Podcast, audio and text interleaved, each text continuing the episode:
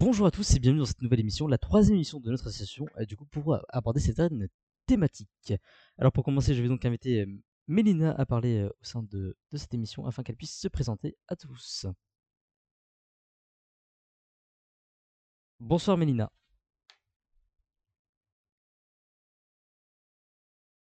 On a quelques petits soucis, je pense. Bon, bah du coup, on va passer à des prestations, à moins que... On ne t'entend pas, Mélina. Bon, excusez-nous pour ce petit souci, du coup, je vais inviter en attendant euh, Onyx qui va pouvoir se présenter.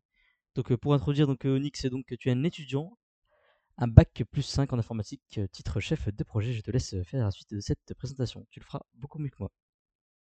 Ah voilà, c'est bon, ça fonctionne, hein, c'est parfait. Nickel. Alors donc, étudiant, pour un bac plus 5 en informatique. Ensuite, qu'est-ce que je peux dire pour me présenter un peu? Donc j'ai créé un groupe de de développement heu, qui s'appelle Onea Softworks, qui est orienté sur la création de logiciels, d'applications mobiles et de sites web. Je suis passionné par, heu, les méthodes de manufacture assistées par ordinateur, donc pour ceux qui connaissent, impression 3D et heu, les technos CNC. Et sur mon temps perdu, je suis, streamer et bassiste aussi. D'accord, parfait. Merci Onyx et bienvenue dans cette émission. Pour la première fois, il me semble. Du coup, Mélina, est-ce que tu es toujours là? Bon, excusez-nous pour ce petit souci technique. On va demander euh, à présent à Oxé de se présenter. Donc pour introduire, vous connaissez Oxé, maintenant ça fait deux émissions qu'il participe. Ah oui, étudiant. c'est ça. Étudiant en cybersécurité et je te laisse euh, faire l'honneur de la suite puisqu'il y a des choses qui vont évoluer entre temps. Heu, effectivement, donc du coup, pour Mélina, elle nous entend pas. Du coup, voilà. Et Ah moi, et moi, du coup, je suis un un étudiant, donc j'ai fait mon année de terminale cette année et là, je viens de d'être accepté en en IUT réseau et télécommunications pour faire de la cybersécurité principalement. Heu, moi, je vais plutôt être, heu, orienté sur les réseaux en ce moment, heu, même si j'ai fait un peu du touche à tout, c'est-à-dire que je me suis un peu baladé, dans la cryptographie, l'analyse, de, on appelle ça la forensic, c'est l'analyse un petit peu de de disques durs et cetera. Heu, j'ai fait de la stéganographie en partie, j'ai fait un peu tous les domaines de la cybersécurité, enfin, j'ai survolé tous les domaines de la cybersécurité. Je suis loin d'être un expert, mais je suis surtout un étudiant qui et relativement intéressé par les sujets, de tech et cetera, donc voilà. En termes de projet, ce que j'ai fait, j'ai fait un un hashcracker, en Python, après j'ai un site web en ce moment que je suis en train de développer pour faire un un espèce de, de jeu, comme un jeu de piste, mais sur internet, donc avec un site et et voilà, donc globalement, c'est ce que je suis en train de faire en ce moment, quoi. Voilà. Intéressant. Il y a beaucoup d'évolution quand même euh, dans ta présentation et, et c'est cool Ah à oui. entendre. Ouais, petit Et à du coup, à présent, euh, je vais euh, demander à Mélina, le souci a été réglé euh, de son côté, de se présenter. Bonsoir tout le monde. Euh, du coup, euh, moi, c'est Mélina, j'ai 21 ans. Je suis ravie euh, de faire partie de l'émission ce soir. Euh, donc du coup, moi, pour euh, vous faire euh, une petite présentation rapide, je suis actuellement en formation d'éducatrice spécialisée. Je passe en dernière année au mois de septembre pour obtenir mon diplôme du coup en juin euh, 2022. Et à côté de ça, du coup, je suis en apprentissage dans une association de prévention spécialisée. Donc prévention spécialisée qui veut dire qu'on intervient aux jeunes, auprès des jeunes de 6 à 25 ans dans toutes les difficultés qu'ils peuvent rencontrer, donc euh, notamment aussi dans le cadre euh, des réseaux sociaux, de tout ce qui peut se passer là-dessus. On a beaucoup de jeunes qui nous contactent par rapport à ça.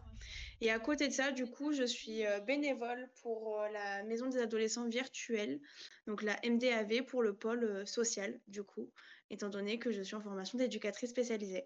Je suis ravie, du coup, d'être faire partie l'émission ce soir encore une fois et euh, j'espère que ça vous plaira et que ça permettra de vous apprendre plein de choses. Bonne émission Merci à toi, Mélina, pour cette présentation qui était euh, complète. Et ben, on va pouvoir désormais euh, introduire le premier sujet de cette émission que vous avez pu voir lorsque nous avons annoncé l'émission donc récemment. Et effectivement, oui. Euh, du coup, on va parler donc dans un premier temps de l'impact des réseaux sociaux au sein de nos vies. Donc actuellement, vous le savez, euh, les réseaux sociaux font partie intégrante de nos vies. On est constamment dessus, euh, que ce soit pour échanger avec euh, nos amis ou partager nos vacances au monde entier. Par exemple, sur Instagram. Parfois, certaines personnes protègent bien leur vie privée, notamment en rendant leur compte privé sur certains réseaux sociaux et accessible seulement à un cercle d'amis donc qui est cette fois restreint, qu'ils choisissent eux-mêmes. Cependant, il existe des cas où les personnes gardent leur compte public et peuvent subir parfois des critiques, des insultes et même parfois du cyberharcèlement, que nous aurons l'occasion de reparler en deuxième partie de cette émission. les personnes utilisant les réseaux sociaux peuvent parfois alors, dans certains cas, se renfermer sur elles-mêmes, et cela peut avoir un impact au sein de leur vie, bien entendu. Du coup, chers invités, selon vous, est-ce que les réseaux sociaux peuvent avoir un impact néfaste au sein de nos vies? Comment pouvons-nous y remédier? Et avez-vous des conseils à transmettre aux personnes qui nous écoutent actuellement? C'est parti, je vous laisse répondre à ces questions.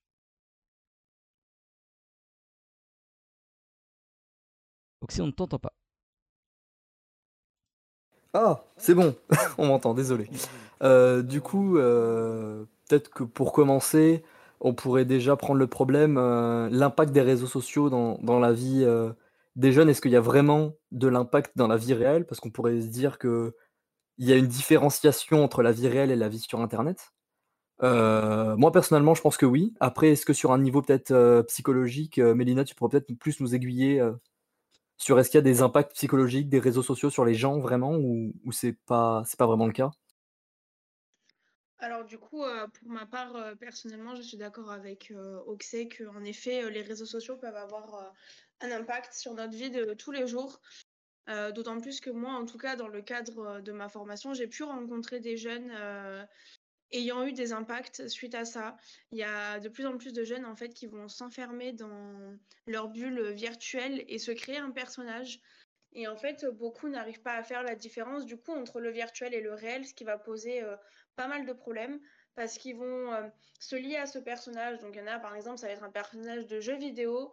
Euh, pour ma part, j'ai été confrontée à un jeune qui jouait des jeux vidéo en ligne, mais en même temps justement euh, échanger avec euh, ses camarades euh, par discussion audio. Et en fait, dans la vie de tous les jours, du coup, que ce soit au collège, parce que pour le coup, c'était un garçon de 14 ans, donc était en troisième. Et du coup, il avait son personnage en fait de ce jeu vidéo, donc à vouloir frapper tout le monde, insulter, beaucoup de violence. Mais lui, ce qu'il disait, c'est qu'en fait, il se rendait pas compte et qu'il n'arrivait pas forcément à se détacher du coup de ce personnage. Après, il y a beaucoup de jeunes qui vont chercher euh, des amis sur le virtuel parce qu'ils sont peut-être timides dans la vie réelle et justement n'arrivent pas forcément euh, à aller vers les autres. Et euh, bah, des fois, se cacher derrière un écran, on le sait, ça peut être plus facile parce qu'il y a la moins, moins la peur du jugement et tout ça. Après, il y en a pour d'autres, ça va être que du positif parce que, ben, par exemple, ceux qui n'ont pas forcément d'amis dans la vie réelle va permettre d'avoir une attache quand même à d'autres personnes sur le virtuel. Mais malheureusement, on ne sait jamais qui peut se cacher derrière ces profils, donc il faut quand même faire attention. Donc euh, je laisse la parole à un autre invité qui euh, souhaite euh, échanger autour de ça. Onyx peut-être. Oui, voilà, Onyx, si est-ce que tu as un avis sur le sujet, par exemple Tu as déjà été confronté à, ce genre de choses, toi aussi, ou, ou pas forcément? Alors c'est quand même une réponse, c'est quand même des questions compliquées, on va pas se mentir. Je suis plutôt d'accord avec ce qui était dit au début que, entre guillemets, la, frontière entre vie réelle, vie en ligne, etc. En fait, elle est, je pense qu'elle est plus ou moins relative en fonction des gens. Je vois Oxé et moi, on est plutôt de l'avis. Enfin, je me, je, me pas parler à ta place, hein, probablement, mais de l'avis de dire c'est quand même deux choses assez distinctes. Mais je pense que ce qui fait cet avis-là, c'est que on est ce qu'on appelle un public averti en fait. C'est-à-dire que on est plus ou moins de ce secteur on est confronté à ça tous les jours, donc on, sait faire la différence entre les deux. Mais des gens qui sont entre guillemets plus lambda, qui, qui sont plus du côté du client, on va dire, n'ont peut-être pas forcément ce recul-là de se dire oui, ce que je mets sur les réseaux sociaux, c'est peut-être un peu différent de ma vie réelle. Il y a des gens qui, qui sont vraiment à fond dedans et qui sont pas capables de faire la différence. Alors effectivement, du coup, pour reprendre, ça, c'est je suis effectivement d'accord avec toi. C'est que pour le coup, moi, j'arrive à faire la différence de ma vie réelle et ma vie en ligne. Ce sont, enfin, deux choses différentes. Je vais avoir les mêmes comportements, que ça soit en ligne ou sur internet, mais mon mon identité, j'ai une identité propre sur internet, une identité propre, dans la vie réelle et forcément aussi, je vais peut-être pas non plus effectivement, quand j'y repense, réagir de la même façon. Je suis peut-être un peu moins timide sur internet que sur la vie réelle. Euh, donc ça, effectivement. Euh, moi, ce que je voulais aussi être intéressant, c'est l'impact des réseaux sociaux au sein de nos vies. C'est peut-être attirer l'attention sur maintenant de nos jours euh, un sujet qui fait relativement débat dans le débat public. C'est le sujet de la cancel culture. Pour faire simple, l'impact, enfin, nos dires sur les réseaux sociaux peuvent aller jusqu'au fait de nous faire, par exemple, dans certains cas, renvoyer notre travail est-ce que pour le coup, ça serait pas une impact qui serait disproportionné sur les réseaux sociaux euh? Voilà, globalement, euh, c'est la question que je pose euh, aux deux autres invités qui sont avec nous.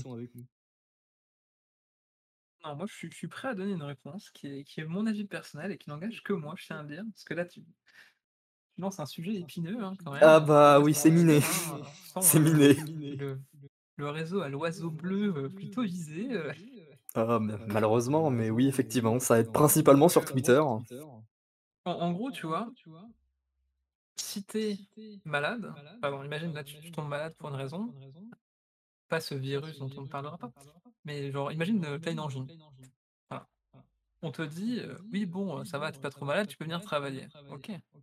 Donc ça veut dire que, d'un point de vue médical, on peut doser ce qu'on considère qui aura un impact sur ta capacité à travailler ou pas.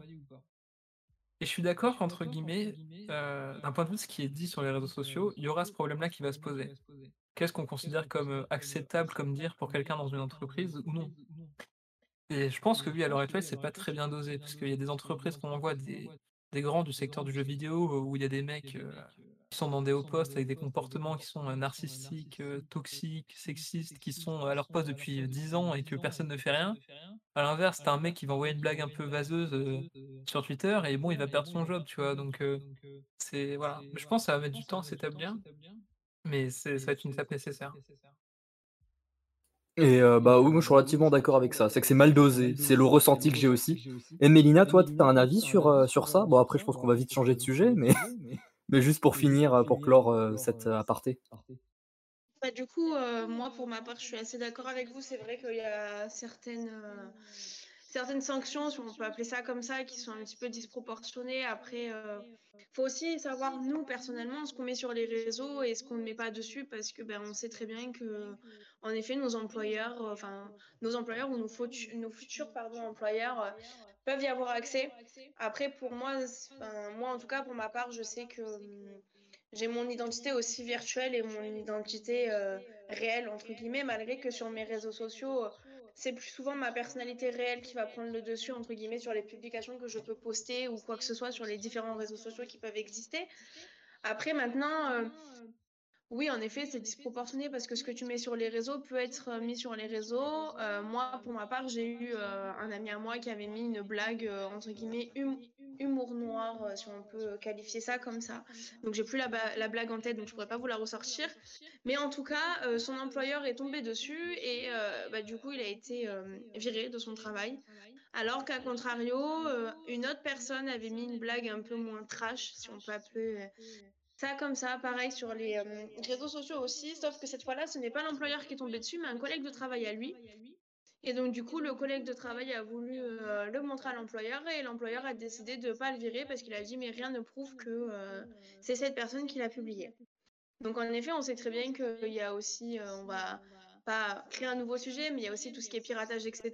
Donc qu'est-ce qui prouve, entre guillemets, que c'est toi ou quelqu'un d'autre qui a posté la publication sur ton compte? Malheureusement, c'est compliqué de le savoir. Mais en effet, moi en tout cas, pour conclure, je suis quand même d'accord avec euh, Onyx et Oxé du coup, que c'est complètement dit, euh, disproportionné, qu'il faudrait euh, peut-être réussir à mieux comprendre le vrai et le faux et l'impact que ça va avoir sur notre personnalité au travail ou pas, parce que c'est pas forcément parce que quelqu'un fait une blague humour noir sur les réseaux qu'il va pas bien travailler ou qu'il va faire mal son travail ou qu'il va se permettre d'en faire directement sur euh, son lieu d'emploi. Voilà. Euh, bah oui, bah moi je pense que c'est plutôt pas mal. Donc effectivement, euh, et toi Emmanuel, t'as as un avis sur ça ou, ou pas trop bah, pas trop pour le moment, mais ce que je dirais, c'est qu'il faut savoir séparer la vie virtuelle de la vie réelle pour éviter certains impacts, comme par exemple se faire virer de, son emploi, effectivement. Ok. bah moi j'avais juste une dernière question sur, sur l'impact des réseaux sociaux sur nos, au sein de nos vies. c'est imaginons qu'on crée un personnage sur Internet qui n'a rien à voir avec notre personnalité et il n'y a pas vraiment de, de raccord entre nous et, cette, et ce personnage qu'on va créer sur Internet. On peut prendre l'exemple, par exemple, d'un double compte.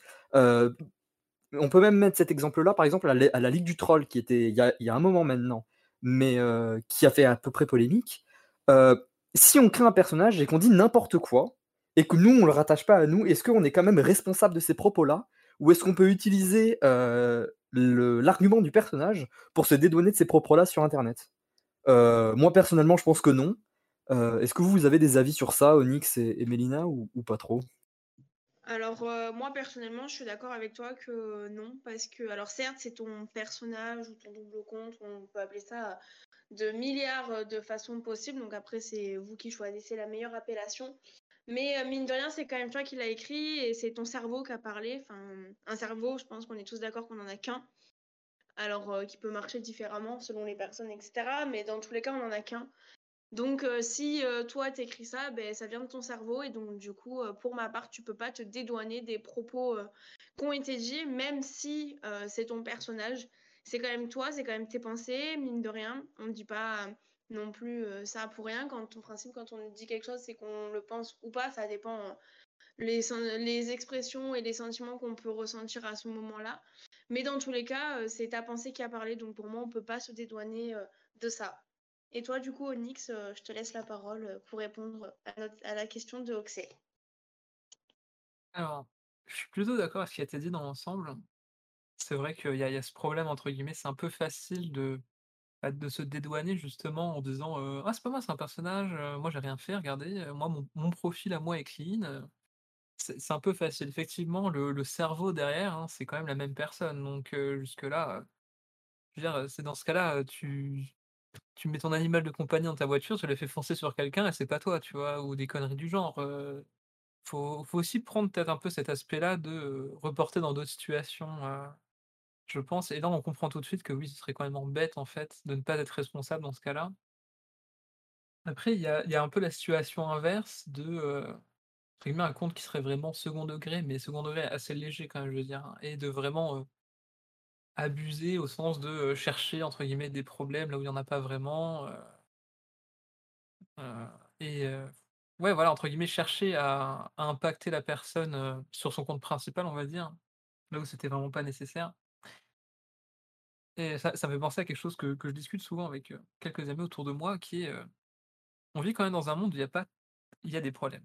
Il faut être honnête, il des problèmes, mais il y en a quand même moins et on se retrouve avec des gens qui s'inventent quand même des problèmes des fois et qui vont aller dire, «Oui, tel compte, il dit des choses, mal», et on rejoint on rejoint un peu cette idée de cancel culture des fois, de entre guillemets, de trouver des problèmes là où est-ce que est-ce que c'est vraiment des problèmes? Moi je pose la question, est-ce que des fois, on n'invente pas des problèmes sur les réseaux sociaux? Alors, bah, moi, je peux rebondir sur ça parce qu'effectivement, ça me fait penser à une polémique qu'il y avait eu, peut-être que pas grand monde connaît, mais il y a un youtubeur qui s'appelle Psychodélique. Heu, c'est un youtubeur, heu, qui fait de la revue d'actualité sur internet, heu, qui certes, des fois donne beaucoup son avis et assez impulsif, mais quand on est un public assez averti, pour le coup, si c'est un public assez jeune qui a tendance à se faire engrainer, effectivement, ça peut être un peu problématique, mais si on a un public assez adulte et qu'on est qu'on arrive à avoir du recul et avoir un avis critique sur ce genre de vidéo, heu, ça peut être relativement intéressant, heu, d'avoir d'avoir l'avis de cette personne de ce youtubeur-là et c'est un peu le but de sa chaîne, hein. Ses émissions sont dédiées à des personnes un peu plus matures. Heu, il y a eu une polémique autour de lui et effectivement, des personnes ont voulu, le faire disparaître de la plateforme via le cancel culture et cetera, heu, juste parce qu'en fait, il avait des propos peut-être un peu trop, pas en rapport avec la doctrine, de la bien-pensance, heu, de Twitter, heu, relativement connue, heu et pourtant, en fait, ils sont justement amusés à aller chercher, des propos il y a, 10 ans et qui étaient, qu'ils ont re retouché les phrases, enfin ils ont reformulé les phrases pour les sortir un petit peu dans leur contexte dans leur contexte pour, mettre en exergue des des enfin des thèmes qui n'étaient pas vraiment, le sujet de la phrase à la base, pour faire passer effectivement ce youtubeur-là pour une personne, heu, mauvaise, sexiste, grossophobe, enfin machin, tout le tralala, heu, habituel. Heu, pour le coup, moi je pense que là, c'est une dérive, heu, ou des personnes qui vont justement faire exprès de s'inventer un combat, je pense pour se sentir peut-être un peu mieux dans leur vie. Je sais pas si ça a une, heu, si c'est une explication psychologique ou si peut-être Mélina est au courant de ce de genre de de, dé- enfin, de, comment dire, de déviance. Après, euh, après voilà. Moi, je trouve que c'est c'est un truc que j'avais remarqué. Donc, Bah, du coup, il faut savoir qu'en fait, il y a des personnes qui, malheureusement, euh, ont plusieurs euh, perso- personnalités, entre guillemets, suite à des pathologies, etc., dont elles peuvent être atteintes. Et euh, pour certaines, en tout cas, euh, pour eux, se créer euh, des problèmes, entre guillemets, sur les réseaux sociaux, euh, mettre des publications, euh, enfin, peu importe euh, ce qu'ils peuvent faire dessus, en tout cas, ils savent qu'ils ont connaissance et ils ont conscience pour la plupart que, en effet, ça va avoir un impact.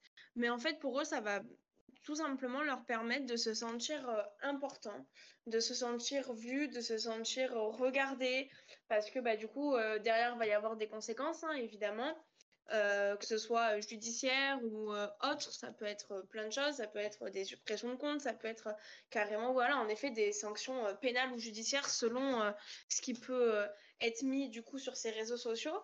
Mais pour ces personnes, elles en soi ne voient pas, hum, elles ne voient pas le mal malgré que, en effet, elles savent que pertinemment qu'il va y avoir des conséquences, euh, enfin, du moins la plupart du temps en tout cas. Peut-être pas directement, mais au bout de plusieurs euh, publications ou, quoi, en effet, il va y avoir des conséquences quand même parce que euh, beaucoup de personnes vont trouver euh, pas ça normal et du coup vont commencer à le signaler rapidement. Mais euh, voilà, pour elles, ça va tout simplement leur permettre, par exemple, de mettre une personnalité au centre où il y a aussi des personnes qui euh, n'ont pas forcément de pathologie euh, quelconque, mais tout simplement qui se sentent pas entendues dans leur vie euh, de tous les jours. Et donc, du coup, ben, en faisant ça, elles vont se sentir entendues ou du moins au centre de l'attention, tout simplement. Et du coup, pour elles, ben, c'est important de le faire pour se sentir important dans notre société où personne n'a pas où il y a des personnes qui n'arrivent pas forcément à trouver leur place. D'accord, merci euh, Mélina pour cette réponse. Par contre, Oxy, on ne t'entend pas. Ton micro. Oui, oui, euh, désolé. Le petit bug micro.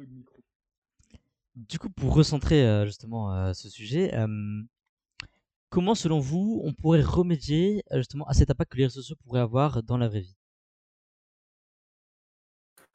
Euh, moi, personnellement, je pense que ce qui serait intéressant, c'est qu'un peu ce qu'on disait au début de, de- avec Onyx, c'était, après là, je peux pas parler en son nom effectivement, mais, mais je reprends ces mots sur le, sur le, le client, enfin le, l'utilisateur averti. C'est, je pense que ce qui serait vachement intéressant, c'est que dans le, à peu près dans, enfin peut-être pas en primaire parce que primaire c'est vachement tôt, mais collège, en tout cas, faire peut-être des, peut-être pas des cours euh, vraiment par semaine, mais au moins quelques heures de sensibilisation parce que effectivement au collège, on a les cours d'SVT pour la sensibilisation à certaines choses. Euh, et maintenant, ce qui serait peut-être intéressant d'avoir, ça serait justement effectivement euh, de la sensibilisation à l'utilisation des réseaux sociaux. Euh, peut-être aussi, bon, après là, c'est mon avis personnel. Peut-être, moi, ce qui serait intéressant aussi, c'est un avis, des exercices d'esprit critique sur l'ac- l'actualité, parce que je trouve que les fake news sur, les, sur Internet, à, force, ça devient de plus en plus grave, surtout avec le Covid, mais c'est un autre sujet. Et du coup, moi, je pense que ce qui serait un moyen de réduire un petit peu l'impact des réseaux sociaux, c'est de faire des cours ou des, des, des espaces euh, où il y a des professionnels qui vont intervenir dans les écoles pour bien expliquer l'utilisation des réseaux sociaux et pas le faire une seule heure et euh, passer ça vite fait, mais vraiment appuyer et euh, faire, moi, je pense, plusieurs heures sur plusieurs thématiques autour euh, des réseaux sociaux, etc., dans les, dans les collèges, lycées, même plus dans les collèges, je pense. Et moi, ce que je trouve dommage là-dedans, c'est que. Excuse-moi de te couper, Mélina, j'ai vu que tu voulais parler. C'est que ben, on a beau faire de la sensibilisation dans les collèges, dans les lycées, etc. les gens vont pas forcément y porter attention. C'est bon, ils ont fait leur intervention et ils vont pas trop prêter attention à ce qui a été dit durant l'intervention. Et c'est ça que je trouve dommage, malheureusement.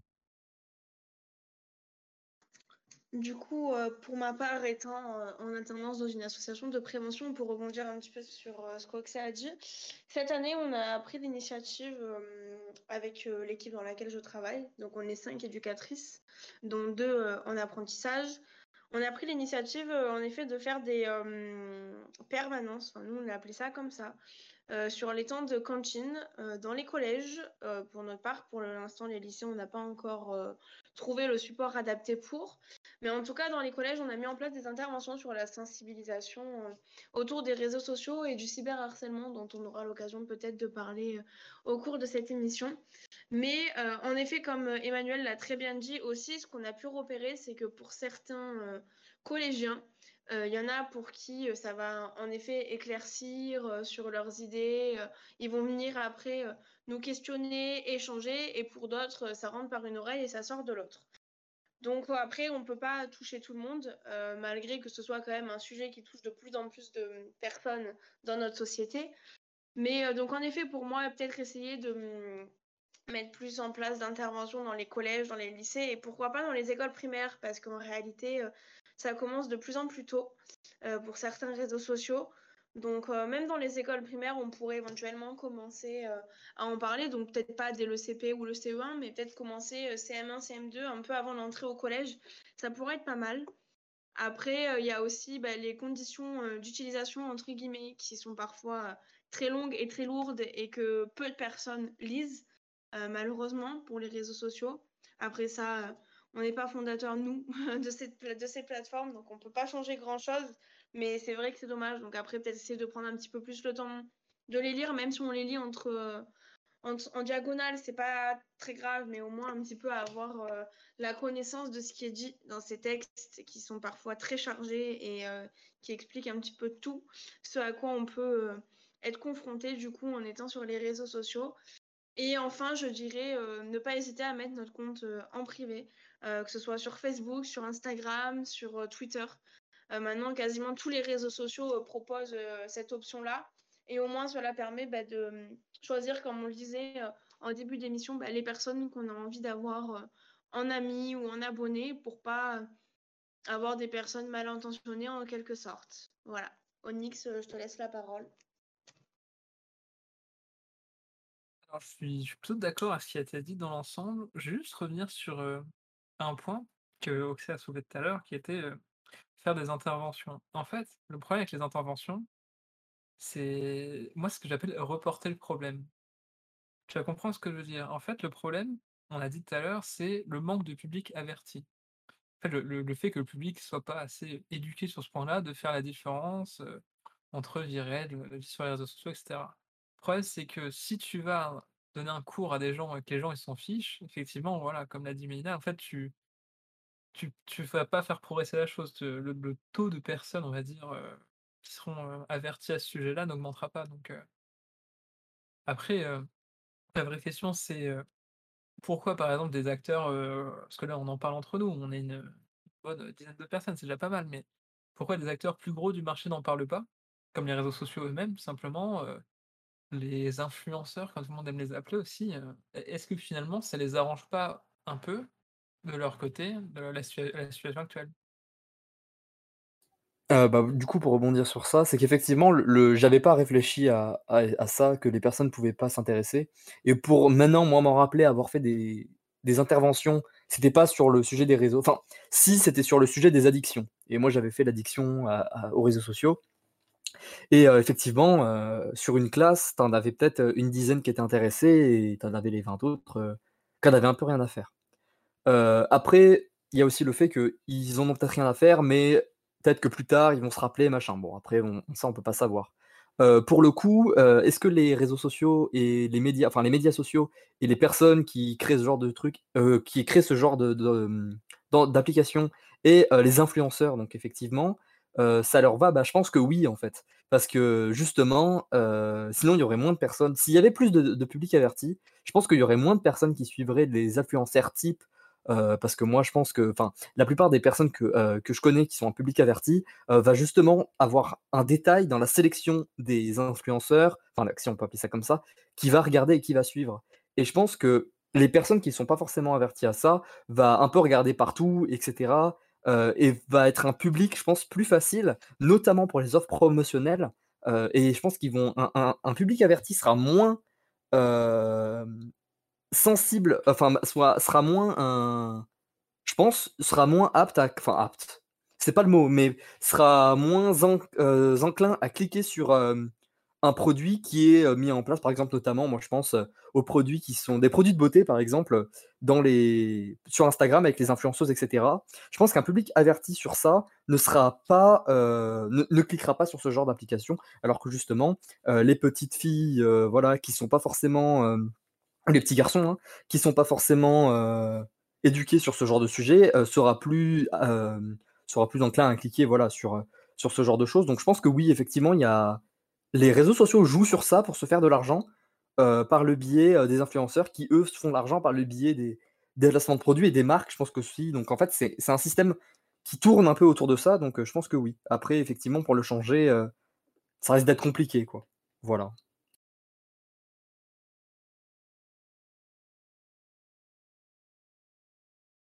Du coup, coup Emmanuel, oui, pour combler ce magnifique vent là qu'il a fallu avoir, mais je l'ai comblé assez rapidement, hein, tant, mieux, tant mieux. du coup, moi je vous propose de, passer au cyberharcèlement si vous n'avez rien à dire concernant ce sujet de, de plus, c'était déjà assez complet actuellement.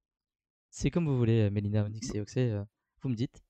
Personnellement, moi je pense que, enfin, on n'a pas fait le tour. Il y, a, beaucoup de choses à dire. Hein. On, peut, en parler des heures, mais je pense qu'on a abordé les grandes lignes. C'est ça. Et on pourra. Je pense qu'on a abordé l'essentiel. Donc du coup, ça pose pas problème, je pense, à passer au sujet suivant. D'accord. si vous voulez peut-être autre chose à la fin, ou c'est bon toi aussi moi, j'avais juste une petite remarque à faire, une petite perle. Ce qui m'a fait beaucoup rire dans ta phrase, c'est de dire de parler du maquillage, voilà, de ce genre de produit. Oui. Pour rectifier un peu la vérité, donc moi je suis un peu du milieu de la musique. C'est du pareil au même. Enfin, je veux dire, tout le monde est là pour te vendre sa merde, globalement, hein, faut être honnête. Donc voilà, c'est juste pour ah, ça. Ne pensez pas que c'est des milieux particuliers. Tout le ah, monde est là pour vendre sa merde. Ah, je suis totalement d'accord. C'est que j'ai pris l'exemple du maquillage parce que j'avais rien qui me remenait, mais si vraiment je me rappelle, par exemple, si tu regardes un petit peu, as les. Mais même en, tech, hein, les, les, VPS, tout ça, les VPN, tout le monde est là pour vendre son produit. Je suis totalement d'accord. Peu importe le domaine tout ce que j'avais à dire. On peut, passer au sujet suivant si tout le monde est d'accord. D'accord. Et sachez qu'on pourra développer ce sujet plus en détail de l'occasion d'une prochaine émission peut-être. pourquoi pas, c'est faisable. du coup, pour introduire le cyberharcèlement, qui est quand même quelque chose qui touche pas mal de jeunes actuellement. Donc ça peut toucher n'importe qui à l'heure actuelle, hein, peu importe vos origines, etc. Et donc, on peut être victime de cyberharcèlement de plusieurs manières. Donc, que ce soit en rentrant de l'école sur les réseaux sociaux, en postant des publications sur les réseaux sociaux, on ne s'attend pas forcément à être harcelé, ou parfois même dans le chat vocal ou textuel d'un jeu vidéo. Et là, on peut encore parler de Discord, malheureusement, qui est quand même responsable de quelque part de ça. certains réseaux sociaux vont mettre en place des options concrètes pour lutter contre le harcèlement. Par exemple, lorsqu'une personne va créer des doubles comptes, on pourra bloquer les doubles comptes directement à cette option, qui est pas mal pratique quand même. certains jeunes auront du mal à en parler donc du cyberharcèlement et donc pour se faire aider, dans certains cas, euh, ils peuvent se renfermer. Et certaines associations en France existent hein, pour, euh, pour être aidées. Donc il existe notamment euh, la maison des associations virtuelles dont Mélina fait partie en tant que bénévole, comme elle l'a pu le dire. Ou encore, j'ai récemment découvert donc, des serveurs Discord, notamment le serveur Discord de Edgen, qui propose son aide, qui est plutôt pas mal en termes d'aide. Et pour en revenir du coup au sujet, des réseaux sociaux, comme Ox et Onyx, on, on peut parler de la modération un tout petit peu. Euh, il existe des plateformes en ligne pour signaler euh, du gouvernement euh, ce type de contenu. C'est notamment le cas de, Fares qui est ouvert par le gouvernement. Je ne sais pas si vous connaissez Onyx, Melina et, et Oxé. Ça vous de me dire, mais c'est une plateforme du gouvernement qui permet de signaler ce type de contenu. Oxé, ton micro.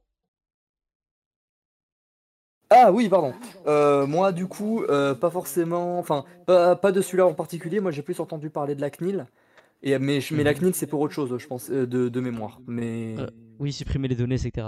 Notamment. Oui, voilà, donc euh, c'est un peu lié, mais pas trop. Mais je, moi, j'étais pas au courant pour cette plateforme euh, sur le cyberharcèlement. C'est toujours mieux de, de mettre au courant dessus. Et c'est aussi pour euh, signer des contenus de type haineux, etc. Donc c'est vraiment pratique. Elle est pas ouverte tout le temps, il me semble. je vous retrouverai le lien et je vous le mettrai dans la discussion de cette émission et sur Twitch également. Du coup, chers invités, oui, j'en prie. Euh, du coup, moi, je voulais juste demander à Mélina euh, ce qu'elle en pensait de ça, parce que c'est un peu la parole euh, plus psychologique, parce que moi et Onyx, on est un peu plus orienté tech, on va dire. Du coup, si Mélina, tu avais un avis un peu avant de commencer ça, sur le cyberharcèlement, de ce que toi, tu as vécu dans ton expérience auprès des jeunes, justement? Alors, du coup, pour ma part, le cyberharcèlement, malheureusement, c'est un phénomène qui arrive de plus en plus. Parce que c'est vrai que le harcèlement physique ou verbal, enfin du moins en, face à face, si on peut appeler ça comme ça, du coup, se fait de moins en moins parce que bah, du coup, le fait de faire du cyberharcèlement, encore une fois, comme on disait précédemment par rapport au sujet différent, ça permet de se créer un personnage entre guillemets et donc du coup quelqu'un qui euh, pourrait se penser faible pour aller euh, harceler euh, physiquement ou verbalement quelqu'un directement en face à face, bah, va le faire sur les réseaux sociaux ou en commentant une photo, une vidéo et cela bah, va du coup déchaîner d'autres personnes et malheureusement bah, ça va être un cercle vicieux. moi en tout cas pour ma part j'ai beaucoup de jeunes qui souffrent euh, de ça. Euh, de plus en plus maintenant. Rien que cette semaine, pour vous faire euh, une idée, on a au total sur donc mon lieu de travail, par contre pas l'association pour laquelle je suis bénévole, mais sur mon lieu de travail, on a eu une vingtaine d'appels de jeunes qui nous ont évoqué souffrir de cyberharcèlement. 20, donc ces jeunes-là, ça a été avéré et prouvé. Donc on a quand même eu des preuves parce que on vérifie quand même ce qu'on nous dit, malgré que, euh, en principe, euh, c'est très rare que les jeunes nous mentent. Hein, pour, euh, quand ils nous contactent, c'est déjà compliqué pour eux de faire la démarche de contacter une association et d'en parler, comme Emmanuel l'a dit juste avant dans l'introduction. Pour beaucoup de jeunes, en parler, en fait, pour eux, ça servirait à rien. Ils restent dans cette optique-là parce que ben, parfois, malheureusement, ça peut être aussi sur Snapchat, par exemple. Euh, et euh, par exemple, sur Snapchat, bah, quand on fait une capture d'écran ou quoi, bah, ça s'affiche. Et donc, du coup, bah, ça va encore plus empirer la situation. Et donc, du coup, ce qui fait que quand on veut déposer plainte euh, ou quoi, par exemple, et qu'on n'a pas de preuves, et ben souvent les dossiers sont classés sans suite, malheureusement, parce que, ben, alors après, ça dépend de, de où on va et de l'ampleur, entre guillemets, de la situation. Euh, nous, pour notre part, euh, on a dû accompagner euh, une maman d'une jeune fille de 10 ans qui était victime de cyberharcèlement, justement, sur un réseau social, alors qu'elle n'avait rien demandé à personne, hein, évidemment. Au principe, quand on se fait harceler, on ne demande pas forcément de lettres, en tout cas. Et on a dû accompagner cette maman dans ses démarches judiciaires parce que ben, sa petite fille a décidé de mettre fin à un séjour suite à ça. Et cela a été, euh, un peu le parcours du combattant bah, parce que malheureusement, madame euh, euh, n'avait pas les preuves, en fait, tout simplement de, de ce qui pouvait être dit à sa fille parce que bah, justement, c'était sur Snapchat et donc, du coup, elle n'avait pas pris de capture d'écran ou quoi que ce soit. Donc, il a fallu réussir à convaincre quand même les gendarmes qui nous ont reçus, du coup, lors de notre dépôt de plainte, de l'impact que, ça que ça avait eu et de la fin tragique parce que bah, peut-être que si euh, on aurait eu connaissance avant de tout ça, on aurait pu intervenir et donc du coup éviter malheureusement le décès de cette jeune fille, ce qui n'a pas pu être le cas. Et donc il a fallu convaincre les gendarmes euh, parce qu'en réalité, quand on, quand on est gendarme, il faut savoir que si on cherche, on trouve et on a accès et on peut tout euh, retrouver, même si les messages n'ont pas été enregistrés, même si les messages ont été supprimés ou quoi ou qu'est-ce, il y a toujours la possibilité de retrouver quoi que ce soit. Et euh, donc voilà, donc malheureusement, oui, en effet, c'est un phénomène qui arrive de plus en plus et c'est malheureux. Enfin, pour ma part, en tout cas, je trouve ça malheureux et c'est pour ça que des associations essayent, entre guillemets, des, euh, de pouvoir intervenir, de creuser, de sensibiliser, mais malheureusement, on n'y arrive pas tout le temps. Voilà ce que j'ai à dire euh, pour introduire, entre guillemets, enfin, pour compléter l'introduction d'Emmanuel qui était déjà assez complète sur ce sujet. Merci beaucoup, Mélina. Ouais, c'est vrai que c'était un peu plus complet cette fois-ci. Oxy, tu souhaitais Mmh. parler? Euh, bah oui, pourquoi pas. Euh, bah effectivement, ce que dit, ce que dit Mélina, c'est quelque chose qui est relativement intéressant, du fait que c'est encore une, une preuve en plus de, de l'impact fort et réel des réseaux sociaux dans nos vies et que bah effectivement, bah il y a des personnes qui en souffrent énormément. Euh, moi aussi, je peux poser un, un autre problème, c'est peut-être un peu immoral de dire ça, mais est-ce qu'il y a certaines personnes, justement, sous le prétexte du cyberharcèlement, euh, qui effectivement pourraient faire de fausses accusations, par exemple, euh, ou euh, justement faire en sorte de se victimiser parce qu'il y a certaines personnes qui ont besoin d'attention, etc.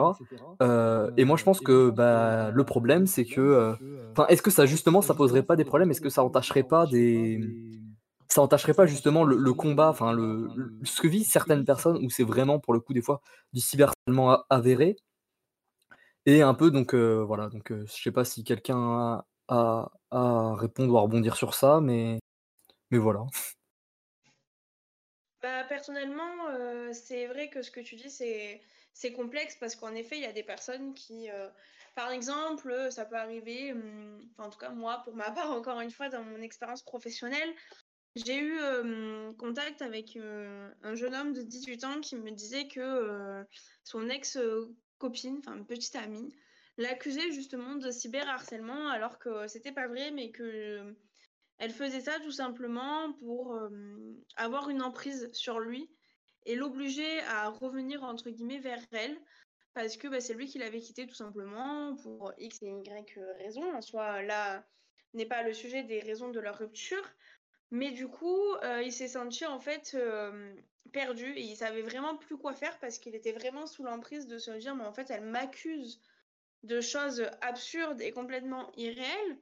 Et après, ben, en effet, c'est la... c'est parole contre parole en soi. Alors euh, souvent, il est vrai que ben, les gendarmes et même les juges, etc., vont quand même essayer de se classer du côté de la victime entre guillemets, enfin de la soi-disant victime entre guillemets, vu que là, en tout cas, dans cette situation, en réalité, elle n'était pas victime, mais c'était le soi-disant harceleur qu'il était. Et donc, du coup, il faut réussir à prouver euh, que la personne raconte n'importe quoi. Faut savoir que souvent, quand on va porter plainte euh, pour euh, tel ou tel motif, et même dans beaucoup d'autres, on est toujours entendu par un psychologue, du coup, des forces judiciaires. Et donc, du coup, euh, des fois, le rendez-vous avec le psychologue va permettre de mettre euh, le doigt, entre guillemets, sur ce qui est vrai et ce qui est faux, parce que ça va quand même euh, être vachement questionnant, on va être vachement questionné, etc. Et ça arrive parfois, et même plus souvent que ce qu'on en croit, que des personnes qui mentent, du coup, vont finir par avouer qu'en fait, elles ont menti pour X et Y raisons, pour se mettre en avant, pour essayer de récupérer la personne, pour, encore une fois, être au centre de l'attention, ce qui n'est pas facile pour elle tous les jours. Et, euh, ça, ça se fait euh, de plus en plus. Il y a de plus en plus de faux euh, témoignages, de faux dépôts de plainte, tout ça. Et au final, des fois, ça arrive même que des personnes qui sont harceleurs ou harceleuses, parce que ça peut être fille comme garçon, hein, qu'on soit, soit clair là-dessus, ben, ça arrive que des fois, ces personnes-là retournent la situation et font croire que c'est elles qui sont harcelées. Alors des fois, euh, c'est prouvable que ce n'est pas le cas, mais des fois non. Et malheureusement, du coup, ça se retourne contre la victime. Voilà. Euh, bah oui, moi je suis. Oui, pour le coup, du coup, voilà, ça, ça étaye un petit peu ce que je disais avec des exemples. Et Onyx, toi, t'as as une réaction sur ça ou pas Pas du tout? Bah, globalement, oui, c'est c'est évident en fait, on peut pas, c'est des évidents jusque-là. En fait, pour généraliser le problème, ce qu'on pourrait dire, c'est qu'on n'a pas le recul ou les moyens nécessaires pour, avoir un système judiciaire qui est vraiment, bien fixé là-dessus, tu vois? C'est pas, c'est pas genre quelqu'un qui paye pas ses impôts, c'est pas quelqu'un qui a braqué une banque, c'est pas quelqu'un, qui t'a tiré ta caisse, c'est pas quelqu'un qui t'a tapé. C'est beaucoup plus compliqué que ça de décerner le vrai du faux. De discerner l'échelle que ça aussi, les conséquences que ça a eu, parce que comme comme il a dit, il y a des fois des conséquences très graves et à l'inverse, des fois des conséquences, mineures, quoi. Et le problème, c'est que je je pense que ça voilà, faut faut prendre faut que ça prenne le temps de bien se faire, de qu'on trouve des moyens de, bah, de mettre une vraie justice, à propos de ça en place. Après, comme elle a dit, il y a des des psychologues qui arrivent entre guillemets «à discerner le vrai du faux» et des fois, du coup, on arrive quand même à voir, pas le comment dire? La vérité qui éclate au grand jour entre entre guillemets. Mais c'est oui, je pense que ça reste encore très difficile aujourd'hui et c'est malheureusement des fois, oui, c'est ça tourne au désavantage de la vraie victime, quoi. Donc voilà. OK, OK. bah, du coup, moi, je pourrais aussi rebondir pour, du coup, parler un petit peu, de moi, ce que je fais, c'est de la cybersécurité. Dans la cybersécurité, il y a il y a un domaine qui est, lié à ça. Pas lié directement au cyberharcèlement, mais qui est lié, à la manipulation des personnes sur internet. Ça s'appelle le social engineering et en enfin en cybersécurité, c'est orienté sur, l'utilisation pour faire cliquer des personnes, de la façon dont on écrit des mails etc. Donc voilà, mais il y a des personnes qui vont utiliser des méthodes qui sont écrites dans des livres de social engineering notamment, ou même des livres de psychologie pour faire intentionnellement du mal à des personnes par de la manipulation, notamment, moi j'ai déjà vu des personnes qui s'amusaient à manipuler des jeunes filles pour récupérer des photos privées de ces personnes-là. Et une fois que Non, non, justement, le social engineering, c'est pas récupérer des informations privées, c'est pas du dox non plus, ça s'appelle de l'OSINT, la récupération d'informations sur internet. Pour les personnes qui sont pas au courant, voilà. Vous pouvez chercher OSINT Framework sur internet, vous avez pas mal d'informations à propos. Enfin bref, donc je reprends. Le social engineering donc, il y a des personnes qui utilisent ces méthodes-là pour récupérer des donc des photos, de filles, assez privées donc voilà et qui l'utilisent pour les faire chanter heu, ou soit les faire chanter contre une rançon et cetera, soit revendre les photos sur internet, donc on appelle ça l'e-boring. Heu, enfin, pas vraiment, l'e-boring c'est un peu autre chose, mais on va dire que ça rentre dans le moule, où en gros ils vont utiliser ces photos-là à des fins, heu, à des fins lucratives, alors que c'est pas du tout le cas et que des personnes peuvent vraiment, être mal en fait.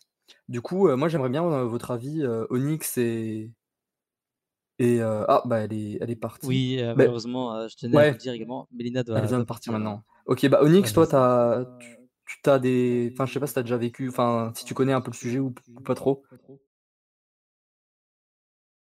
Heu, franchement, je vais pas te mentir, non, pas trop. C'est pas c'est pas vraiment dans le genre de domaine que que je m'informe. Donc heu, Ouais, non, mais OK. voilà, je voilà, c'était juste pour pour le dire que ça existait. Il y a des personnes, heu, qui utilisent des des méthodes qui sont pas dédiées à ça. Après ça, ça marche pour tout, hein, heu, je pense notamment, en en en, comment expliquer ça? En programmation, des personnes qui vont utiliser leur talent en programmation pour faire des malwares, des personnes qui vont qui qui utilisent des des connaissances qu'ils ont en cybersécurité pour faire du piratage illégal. Mais pour le coup, moi, je trouve ça que c'est relativement immoral, de récupérer des informations de de de f de personnes pour, justement, les réutiliser à des fins à des fins lucratives. Voilà, c'était juste pour dire que ça existait, que c'était aussi un problème, voilà. D'accord. Du coup, moi, je vous propose que maintenant on parle effectivement, heu, du coup, on va rentrer un peu dans l'aspect, heu, tech, hein. On a parlé un peu du du pôle santé, social et cetera. Hem, moi, je voulais savoir, si vous aviez un avis sur la manière dont les sociaux agissent contre le harcèlement, au quotidien? Heu, bah, moi, je pense que les réseaux sociaux, bah, forcément, ils sont obligés de combattre un minimum, heu, ça, parce que, heu, sinon après il va y avoir des polémiques et heu, c'est jamais bon. Enfin, ça dépend, mais la plupart du temps, c'est jamais bon d'avoir des polémiques sur son sur son réseau. Heu, mais sauf certains, on va dire que Twitter, heu, est une exception. Mais heu, mais je pense que la la modération du cyberharcèlement, je pense que les entreprises le font un petit peu. Discord le fait, ils ont ils en font un petit peu. Il y a y a la charte de la modération qui est faite qui est qui est un peu faite pour ça, notamment, qui est sortie il y a pas si longtemps que ça.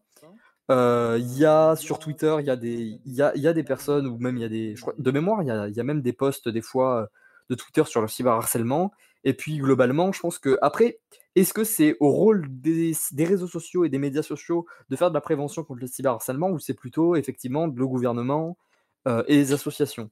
Moi, je pense que les réseaux sociaux ont une part de responsabilité et effectivement, ils devraient faire de la plus de prévention parce qu'ils en font pas assez à mon goût. Heu, après, est-ce que toi, Onyx, tu as un avis sur ça ou ou pas trop? rejoins un peu ce que je disais tout à l'heure, c'est qu'entre guillemets, le il y a pas vraiment de je pas, il y a pas de législation parce qu'il y en a. Mais en fait, à l'heure actuelle, si on te dit: «Il y a telle personne, c'est avéré, s'est fait harceler sur les réseaux sociaux» je sais pas qui serait, considéré comme, responsable, tu vois? Et en tout cas, après, ce serait plus en part de responsabilité, plus que vraiment il y a pas entre guillemets «quelqu'un qui est responsable et ça dédouane les autres». Forcément, chacun aura un peu, son pourcentage de responsabilité. Mais savoir entre guillemets «l'implication des réseaux sociaux» là-dessus. Je voyais un message de Jérémy S, une personne, heu, fortement agréable que je ne connais pas, qui envoie, heu, qui parlait d'Instagram, disait: «C'est focalisé sur les signalements». Aussi, il y a ce problème-là, c'est qu'on disait tout à l'heure, il y a plusieurs, possibilités, voilà, pour, pour en parler et les gens ont du mal à en parler. Bah, signaler, c'est pareil, hein, des fois, des fois, on trouve un compte, qui nous dérange ou quoi et puis on hésite à signaler et on le fait pas forcément et ça peut mener, aussi à ce genre de situation, entre guillemets, oui, si si les le fait de se faire ban d'un réseau et cetera ne dépend que du nombre de signalements et que les gens ont du même du mal à signaler malgré le fait de se faire harceler ou quoi que ce soit, bah, des fois, ça fait qu'il y a des comptes qui mériteraient de se faire, heu, entre «virer» des réseaux et qui restent, heu, actifs malgré tout.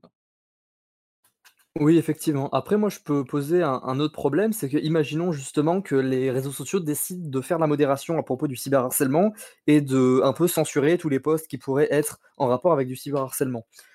Dans des réseaux sociaux comme Twitter, Instagram, YouTube, enfin d'autres même réseaux sociaux, il y aurait tellement de personnes, il y aurait tellement de postes à analyser que de la modération humaine serait impossible.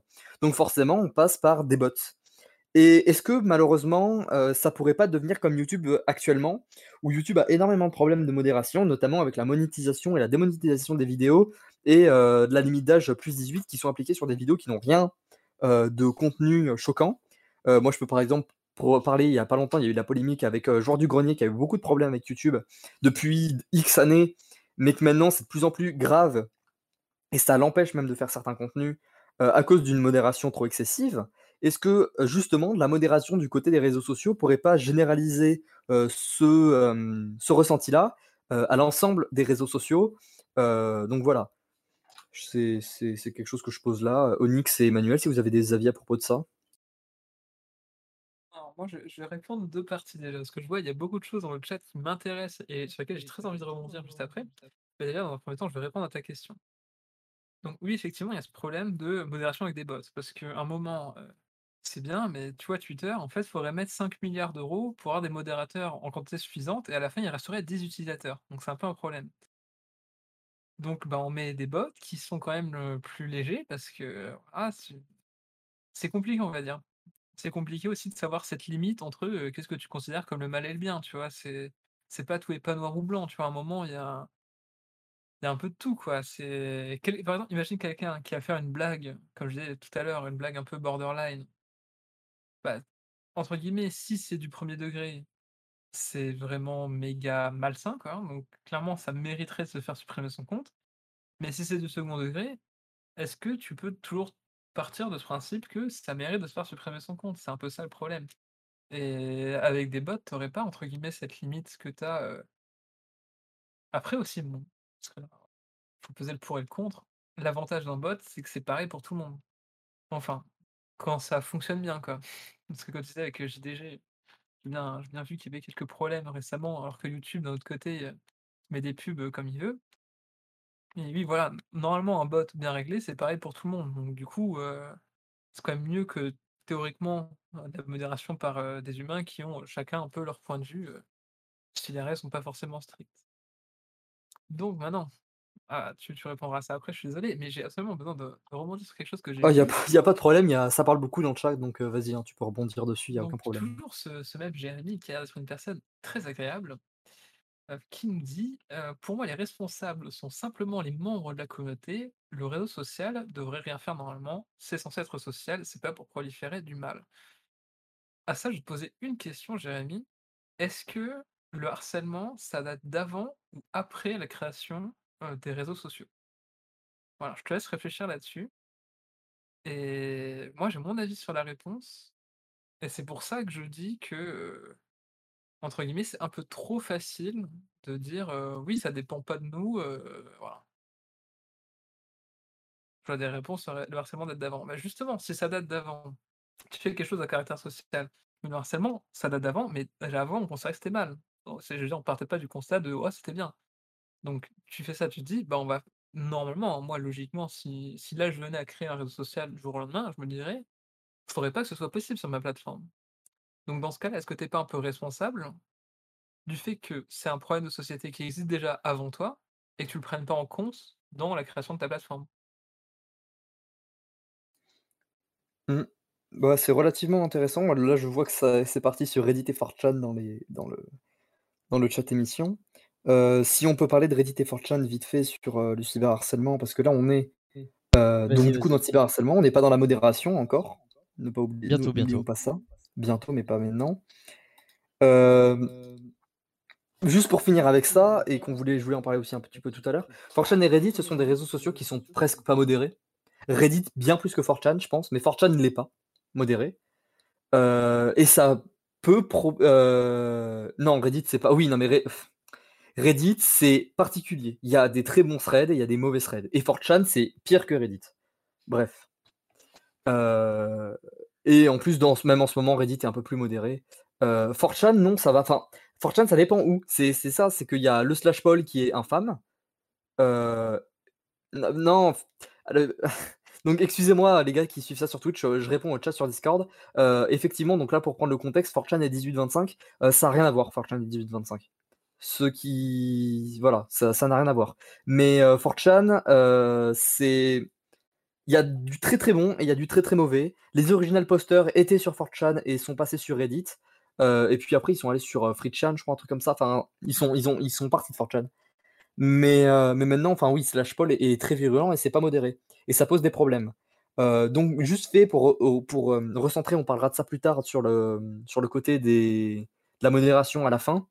Heu, pour recentrer sur le cyberharcèlement heu, je pense que donc pour résumer un peu ce qu'on a dit, heu, le cyberharcèlement, ça a été un problème qui date, moi donc ce que disait Onyx tout à l'heure, est-ce que ça date d'avant ou après les réseaux sociaux? Je pense que non, c'est juste qu'avec l'arrivée des réseaux sociaux, le cyberharcèlement a changé de forme.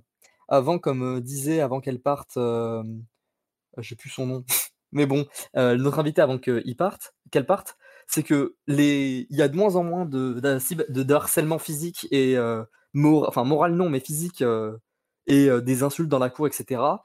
Mais ça s'est transposé cette violence aux réseaux sociaux.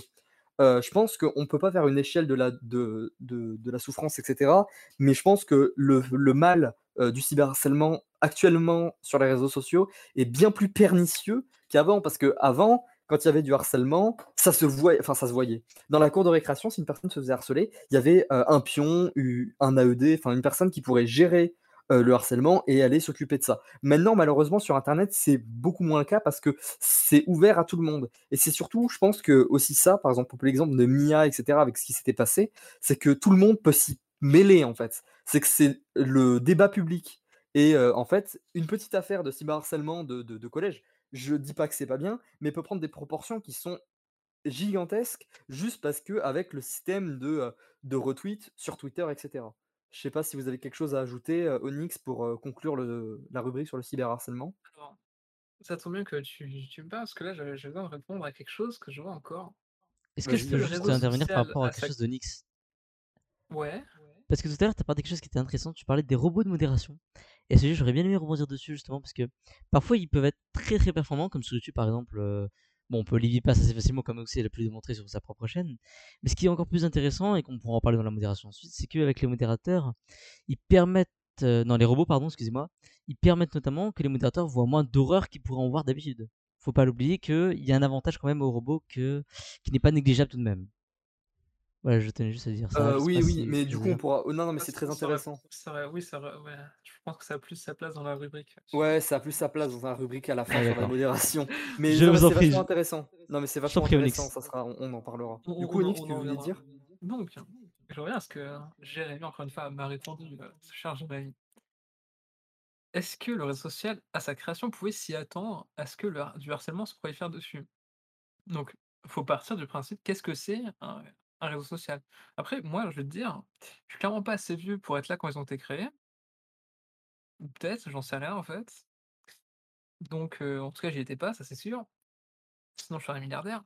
Mais, en gros, si tu tu pars du principe que tu fais une plateforme où les gens, ils vont communiquer 24 heures sur 24 comme ils communiquent dans la vraie vie, tu es un peu en tout cas, moi, je partirais du principe que, tu trouveras les mêmes problèmes que dans la société, en tant que telle.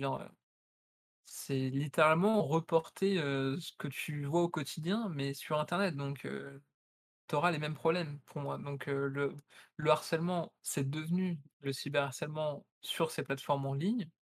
Ça n'empêche pas que moi, dans ma tête, c'est plus ou moins dans la même nature, c'est plus ou moins, dans la même ligne directrice et qu'ils auraient dû, «s'y attendre» entre guillemets et derrière pour moi, ça les engage, d'une part de responsabilité. Après, je sais que c'est un avis qui est très personnel.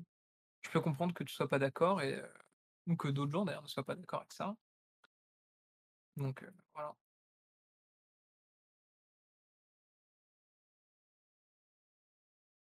Peut-être ton micro. Oui, Oxy c'est ton micro. Ah il a pas l'habitude encore, hein. Le mode, heu, appuyer pour parler n'est pas efficace. Ah putain! Heu, du coup, Ah je disais, heu, Emmanuel, est-ce que du coup on pourrait ça serait pas du coup intéressant, heu, vu qu'on a, je pense, à peu près conclu sur le cyberharcèlement, Mmh. la suite de l'importance de pas trop s'exposer en ligne de nos jours?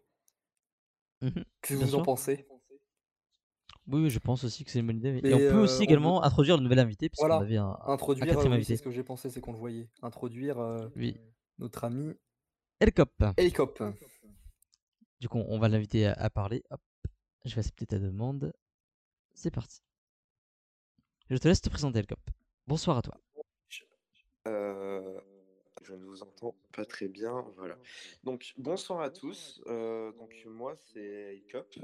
Je suis un jeune développeur et je suis passionné depuis, euh, depuis que je suis très jeune à tout ce qui est informatique et tout ce qui touche de près ou de loin à l'informatique.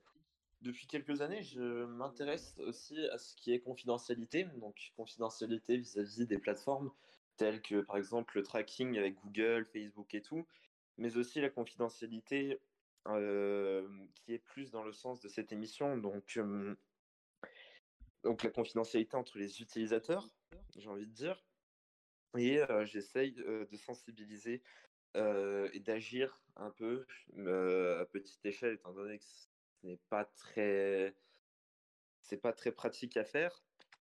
J'essaye de sensibiliser des proches euh, et même des gens sur Internet. Ok, ok. Donc, euh, du coup, on passe à... au sujet qui était du coup l'importance de ne pas trop s'exposer en ligne. Emmanuel, Voilà. tu peux, Oui, tu peux oui, je vais m'en l'introduire, occuper. Du coup, bienvenue Elcop euh, dans l'émission.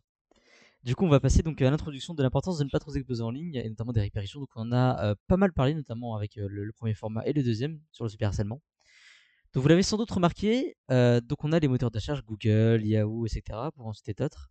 Ils sont très performants lorsqu'il s'agit de faire des recherches sur des mots-clés bien précis, mais aussi sur les personnes. Lorsque vous tapez le nom d'une personnalité publique, par exemple le président de la République ou d'autres personnes. En, en effet, s'exposer sur les réseaux sociaux ou sur d'autres réseaux ou, sur, ou sur d'autres sites internet, euh, ça peut conduire à un très bon référencement de votre nom et de prénom sur internet. Comme vous pouvez vous rendre compte, par exemple, euh, si demain Onyx décide de faire un projet et qui travaille vraiment sur le référencement, on peut avoir un très bon résultat sur les moteurs de recherche, par exemple. Euh, lorsque vous avez choisi d'être personnalité publique, il est normal que vous y soyez référencé et cela ne vous impactera pas nécessairement dans votre vie professionnelle. Les marques vont venir vous voir, etc.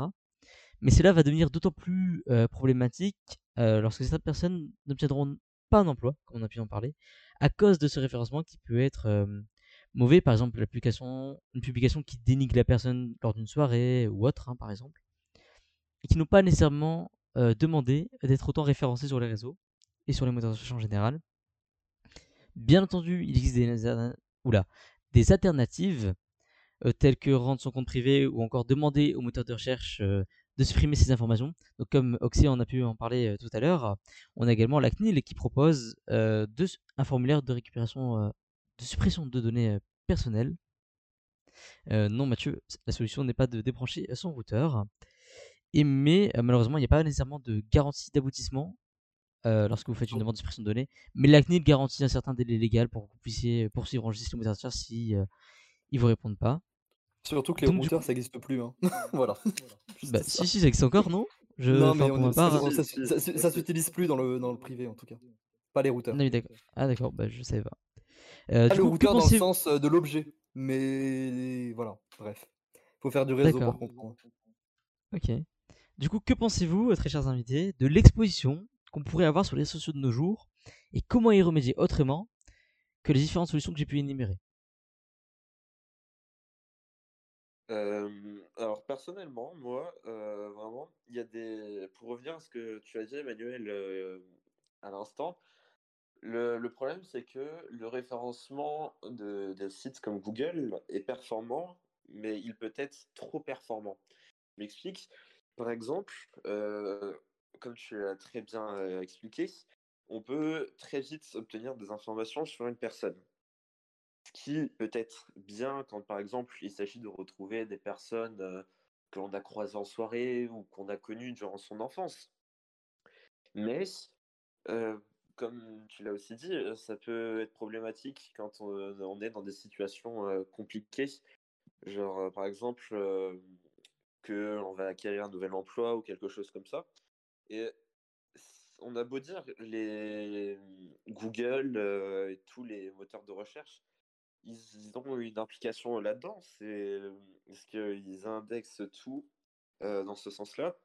Mais aussi, ils ne font que, que bêtement, entre guillemets, euh, faire ce qu'on leur demande, c'est-à-dire indexer des choses.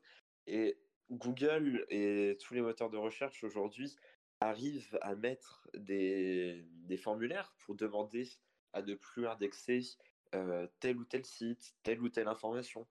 Mais le problème, c'est que il faut faire des, des, démarches et certaines personnes déjà n'ont pas, con- pas connaissance euh, que l'on peut faire ceci, ce qui est vraiment dommage. Et d'autres personnes n'ont pas la détermination de le faire, alors que pourtant, ça pourrait être très, très, très utile euh, pour d'autres personnes. Je sais pas ce que vous, vous en pensez euh, là-dessus, mais... Euh, oui, moi j'étais en train de répondre dans le chat du coup. Euh, il est donc vite fait pour, euh, réexpliquer ce que je disais, l'objet en lui-même, le routeur, donc l'objet, pas le fait de faire du routage, etc., n'est plus utilisé en lui-même. C'est qu'on va utiliser des nouvelles alternatives tech autres que le routeur pour faire le routage. Enfin bref, on peut notamment parler des machines pfSense, mais bon, c'est c'est- c'est les machines pfSense, un exemple. Voilà, bref. Non, bah, non, pas que, parce qu'un routeur justement, ça fait que le routage. Une machine pfSense, c'est pas que du routage. Une machine pfSense, ça fait DNS, ça fait aussi, le firewall, enfin bref, on va pas c'est on digresse, c'est autre chose. Donc l'importance de ne pas trop, s'exposer oui, non, mais c'est de la digression. Oui, non, c'est pas vraiment un réseau en lui-même non plus, enfin, c'est particulier. On c'est pas très précis de dire ça. Recentrons-nous sur le sujet. euh, Ouais, on va se recentrer, on va se recentrer, excusez-moi. Vous pourrez en débattre à la fin si vous souhaitez. ouais, on on met on on je pense que je vais faire ça par écrit, ça sert à rien, t'inquiète pas.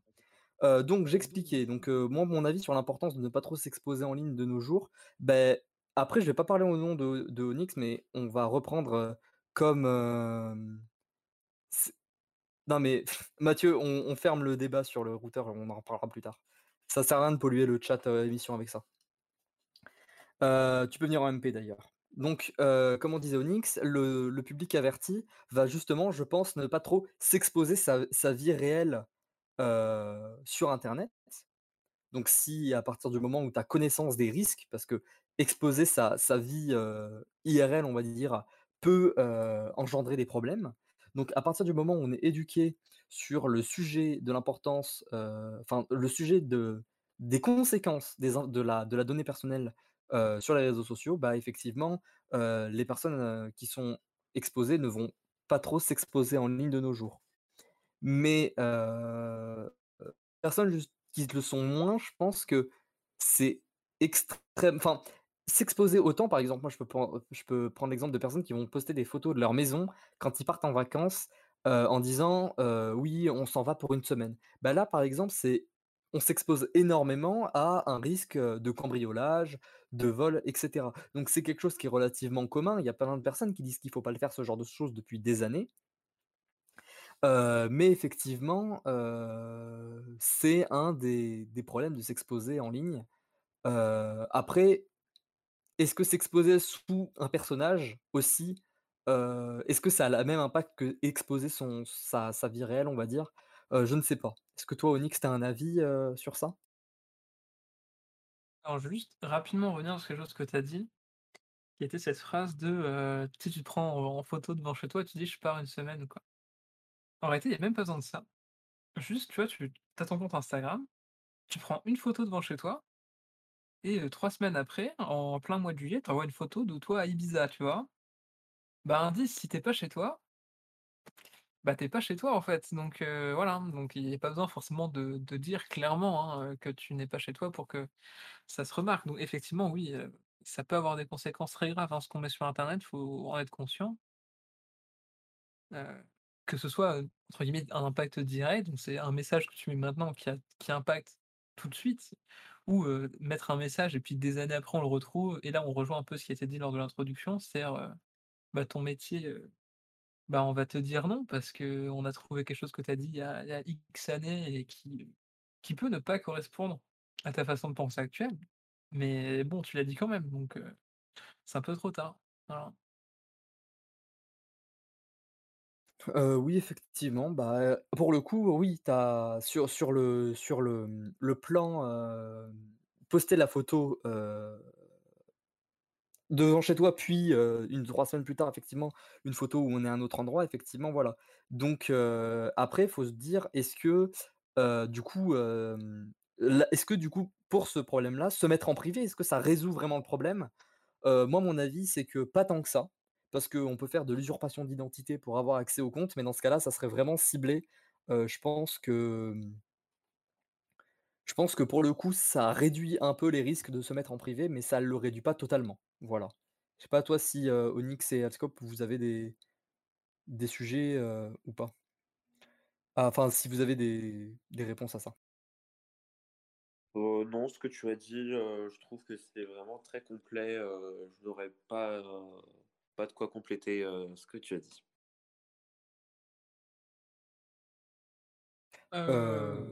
Oui, De mon côté aussi.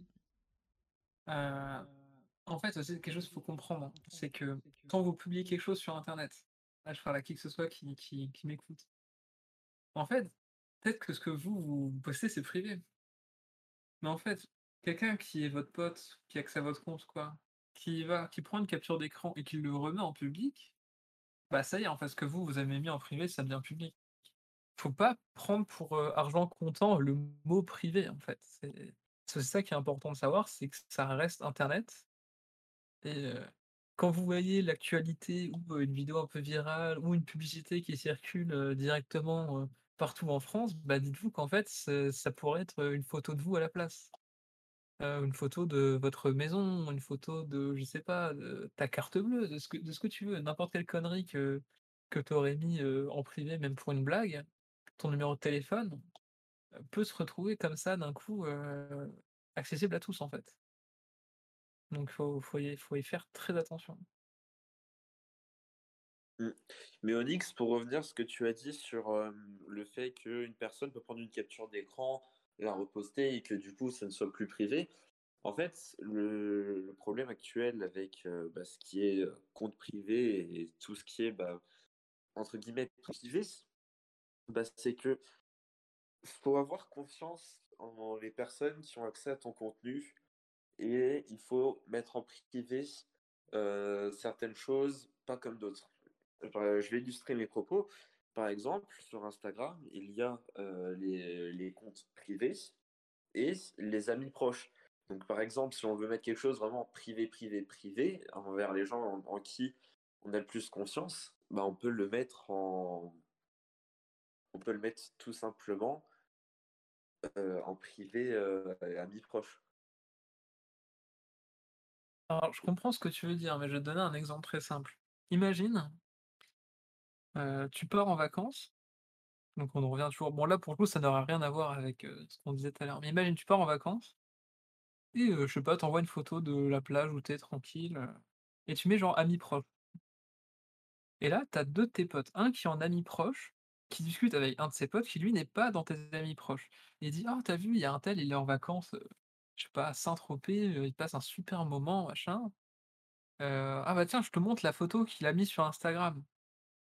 Tu vois? Et là déjà ça sort du cercle que toi tu as défini. Après lui, il peut en parler à quelqu'un d'autre, ça ressort encore plus du cercle, tu vois? Ça ça paraît bête dit comme ça et ça paraît être une situation complètement, hallucinante, tu vois? Mais sur le pourcentage de photos qui sont mis, ça doit arriver en fait des situations pareilles. Ouais, heu, je suis totalement d'accord avec ce que tu dis, mais après, on en revient, heu, toujours, heu, à la même chose. Faut avoir confiance, envers les personnes et après c'est il y a des choses que tu peux dire à des amis, par exemple: «Oh, un tel, il est parti en vacances, tant de temps, dans telle ville». Tu peux te dire que c'est une petite information, mais le problème, c'est que si tout le monde commence à faire ça, au bout d'un moment, ça fait beaucoup d'informations et ça commence à devenir problématique et le compte qui est, heu, normalement censé être privé, bah, ne le devient plus.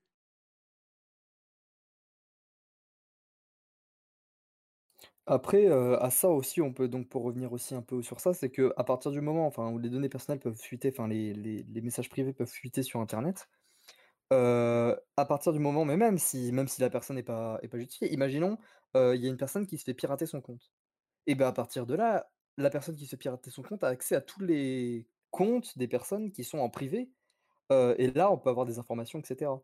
Donc au final, vraiment, même si on est en privé, je pense que ça réduit les risques, mais ça les ça les ne les annule pas complètement.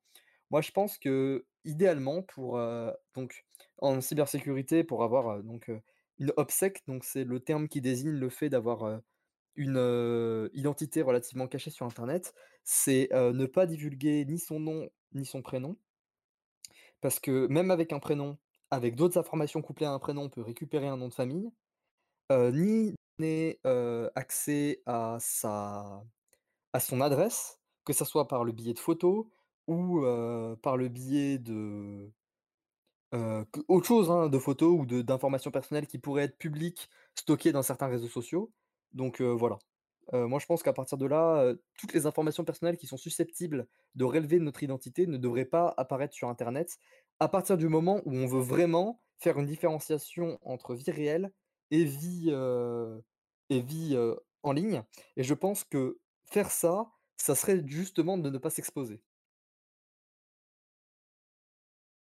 Et Jérémy qui dit: «Savoir si c'est un homme ou une femme, c'est mal». En réalité, heu, non, mais ça peut s'exploiter cette information si c'est un homme ou si c'est une femme. Notamment avec des techniques des techniques de social engineering, les femmes et les hommes sont pas sont pas sensibles aux mêmes choses, et aux mêmes techniques, enfin aux mêmes façons d'approcher les gens. Du coup, ça peut s'exploiter, mais c'est mineur. C'est pas une c'est pas la première information que tu veux cacher, quoi. Mais après, pour euh, revenir sur ce que tu as dit, par exemple, le piratage de comptes, euh, par exemple, pour avoir un compte privé d'autres personnes, euh, le problème, malheureusement, ça arrive euh, qu'il y ait des piratages ciblés pour avoir accès à ce type d'informations. Mais heureusement que cela reste une minorité de, des actes de piratage.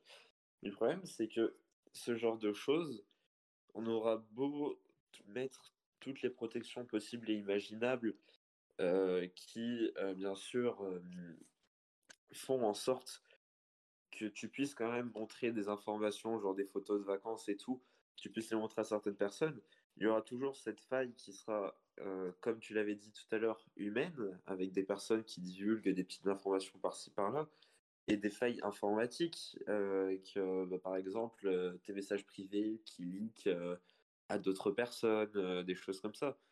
Et ça, c'est, j'ai envie de dire que c'est pas notre portée, parce qu'on peut pas, on peut pas trouver en soi de juste milieu entre tout privé et tout public. Et c'est l'un des gros problèmes qu'on a sur Internet avec les plateformes telles Instagram, Facebook, Twitter, etc. Oui, effectivement, je suis relativement d'accord avec ça. Et du coup, Onyx, tu des tu des trucs à dire sur ça ou pas du tout? Heu, bah, franchement, oui, je veux dire que que qu'est-ce que je peux qu'est-ce que je peux dire de plus que ça? C'est il y a toujours, oui, cette faille entre guillemets, des des failles qui dépendent pas vraiment, heu j'ai presque en en envie d'appeler ça des failles de second plan, je préfère. C'est pas des choses que tu peux vraiment, prévoir au 1 coup d'œil, tu vois? Une, faille informatique, heu, des mots de passe, qui leak, heu, ou même des informations qui deviennent publiques alors qu'elles sont pas censées le devenir pour des problèmes, heu, «informatiques» entre guillemets, voilà, c'est Ça ça arrivera forcément, j'ai envie de dire, à un moment ou à un autre, hein, puisque c'est le genre de choses qu'on corrige, heu, entre guillemets, «on découvre le problème, on le corrige», mais du coup, ça veut dire que le problème était là, en fait. Après je pensais, je pensais à autre chose aussi, c'est pour revenir un peu à ce que ce que l'on ce qu'on disait tout à l'heure, il y a toujours ce problème de, bah, de public, de public averti finalement. Quand parce que je pensais à des comptes Instagram que que je connais, des gens que je croise au quotidien, tu vois? Et qui ont, heu, 800, heu, followers, heu, 900 amis, machin, OK, si tu veux, mais globalement, quand tu as autant de personnes qui ont accès à ce que tu mets sur un compte privé, est-ce que ça devient vraiment du privé? Est-ce que vraiment ces 1000 personnes-là, tu les connais au point d'avoir une confiance totale en cette personne ou est-ce que tu en ajoutes parce que: «Ouais, bah, il a fait une demande, j'ajoute», tu vois? Mais après, ouais, comme tu l'as dit, il y a des failles euh, informatiques, bah, du coup, où, tu, où tes données peuvent se retrouver malgré, malgré toi sur Internet. Mais sur, euh, les failles informatiques, ça se corrige. Alors qu'un truc qui ne se corrige bah, pas tellement, c'est les failles humaines avec des personnes qui divulguent. euh, malencontreusement ou en faisant exprès certaines informations qui seront cruciales. Mais le problème, c'est ouais, c'est les, les failles humaines qui peuvent euh, faire souvent le plus mal. Après, tu peux agir hein, contre ça directement. hein. Par exemple, quelqu'un qui va divulguer tes messages privés, tu peux essayer de, de l'attaquer en justice ou porter plainte. Même si la plainte risque d'aller sans suite. Après, je sais pas si vous avez une expérience similaire à ce sujet, mais euh, il y a très peu de chances pour que ça parte très loin euh, la plainte, je pense. Bah, Emmanuel, ce que je veux dire, c'est que oui, tu peux faire ça, mais genre, tu peux pas corriger au grand public quelque chose comme ça avec des failles humaines. Par Non, ce qui a été dévoilé, c'était dévoilé. C'est trop tard. Oui, je vais, je vais prendre un exemple qui est proche, mais qui est pas totalement là. Admettons que vous, vous vous faites avoir dans un site de phishing, par exemple. Donc, on vous demande votre mot de passe, euh, votre email, votre numéro de téléphone ou, ou des codes de carte bancaire sur un site imitant, par exemple, PayPal. Ben là, ce sera pas une faille de sécurité, ce sera une faille humaine.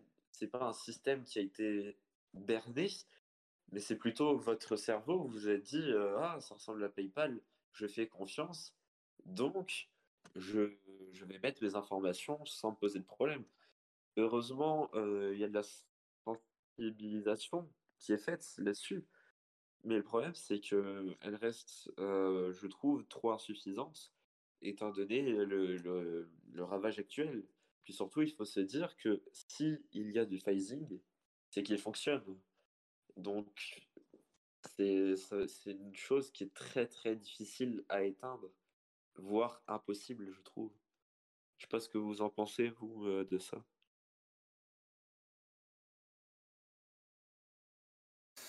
Euh, bah moi, relativement, j'ai pas tellement d'avis sur ça. Après, euh, si Onyx t'en a un, euh, pourquoi pas?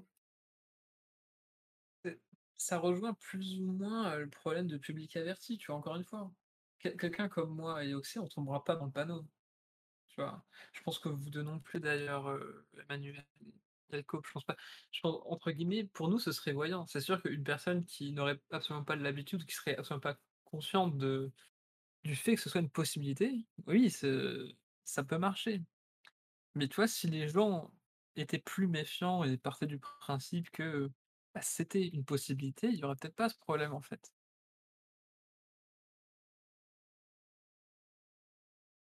Ouais, je suis, je suis d'accord avec toi euh, sur ce point-là, ouais.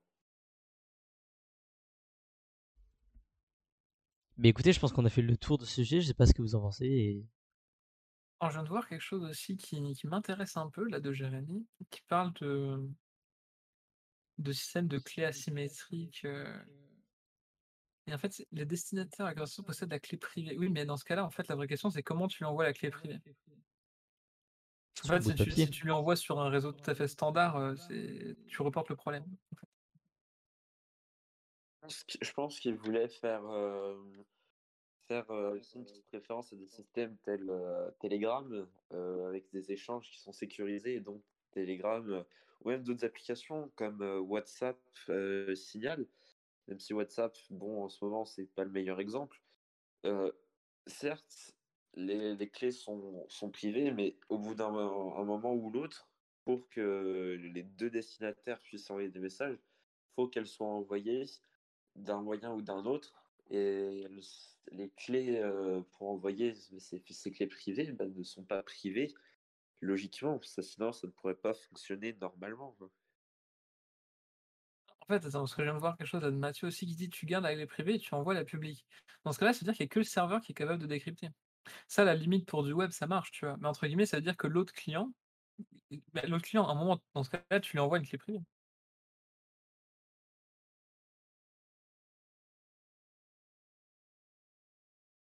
Non, vas-y, explique. Non, parce que là, j'ai j'ai besoin de comprendre. J'ai besoin d'une clé privée qui reste sur la machine. Qui reste sur quelle machine? Sur la sienne ou sur le serveur? La sienne, ok. Je pense qu'il veut parler, par exemple, des échanges euh, euh, Telegram euh, en, en, secret, dont les messages et les clés sont stockés euh, uniquement sur les appareils. Donc là, vraiment, le serveur, techniquement, il fait juste office de, de proxy, et là, il ne peut intercepter ni les messages, ni les clés. Je pense que c'est ce qu'il veut dire. Ah, attends, moi j'ai juste une question. Alors, en fait, en gros, si j'ai bien compris, donc il y a une clé privée qui est sur la machine de chaque utilisateur. Ouais. Quand tu envoies un message à quelqu'un, en gros, tu fais une requête, il te renvoie sa clé pu sa clé publique, ça encrypte le message, tu renvoies le message, du coup, encrypté avec la clé publique qu'il t'a envoyée. Donc il y a que lui qui peut lire le message, OK. Jusque-là, je suis d'accord, mais sa clé privée, comment il l'obtient? C'est l'ordi qui l'a gagné dans le programme. Non, mais là, il parle il il s il se base sur il se base sur le principe de RSA avec SSH et cetera, donc c'est un peu le même tu principe. veux dire?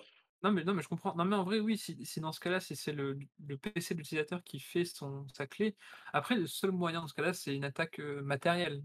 Prendre le contrôle du matériel de l'utilisateur, ce qui est déjà plus compliqué, effectivement. Mais après, il y a des techniques, en soi qui je ne sais pas, heu, je n'ai pas les compétences pour, dire si elles sont utilisées. Mais par exemple, prenons l'exemple des codes, heu, d'A2F. En soi, elles sont générées selon un paramètre et par exemple, quand tu vas, générer, une clé d'A2F avec Discord, dès qu'elle sera générée, tu auras pas besoin de l'envoyer systématiquement à Discord, par exemple pour la vérifier ou des choses comme ça. C'est tu te bases sur des informations pour générer à long terme, d'autres informations, en l'occurrence des clés. Oui, oui, non, mais ça, elles sont pré-générées. D'ailleurs, la meilleure preuve qu'on puisse avoir, c'est que l'application que vous du vous utilisez pour les clés comme ça d'A2F sont disponibles hors ligne. Donc c'est bien la preuve que Ouais. ça c'est absolument pas lié au réseau, en fait. C'est calcu c'est que des trucs qui sont calculés à l'avance avec une clé. Heu Après, le problème, c'est que tu as quand même certaines applications. Il me semble que Authy, heu, et Microsoft Authentificator, heu, il quelques années, avaient besoin, de d'être connectés à internet, heu, pas f je sais plus si c'était genre, heu, parce que les les clés étaient générées, heu, directement par des serveurs, mais il me semble et heureusement, genre de je mmh avec le temps, tous ces problèmes-là, le les développeurs, les ingénieurs en cybersécurité s'en rendent compte et c'est là qu'on arrive à des systèmes qui deviennent, heu, invulnérables à certaines attaques. En l'occurrence, bah, les attaques pour avoir, heu, les clés en interceptant des des paquets sur internet, par exemple, qui, heu, est probable, pour, heu, Non, non, c'est pas c'est pas vrai ce que tu dis. En gros, c'est y a non, non, en fait, c'est pas exactement ça. C'est qu'en fait, il y a en fait, tous les principes d'attaque, donc ce que tu expliques là, c'est un peu des attaques, par man in the middle. C'est en gros, tu vas avoir une personne qui va intercepter les clés sur un réseau. On va dire que ce genre d'attaque, ça rend pas invulnérable. C'est juste que ça patch les attaques actuelles de man in the middle. Mais ça se trouve, dans 20 ans, et beh, il y aura un nouveau type d'attaque de man in the middle qui bypassera ce genre de technique, en fait. Alors oui, je suis d'accord avec toi, mais ce que je veux dire, c'est que si aujourd'hui, tu as plus besoin de faire des requêtes à des serveurs, par exemple, pour générer un code d'A2F, bah, en soi, sur, heu, ce point-là, tu es plus tellement vulnérable au man in the middle, si tu mets à jour tes applications, bien sûr.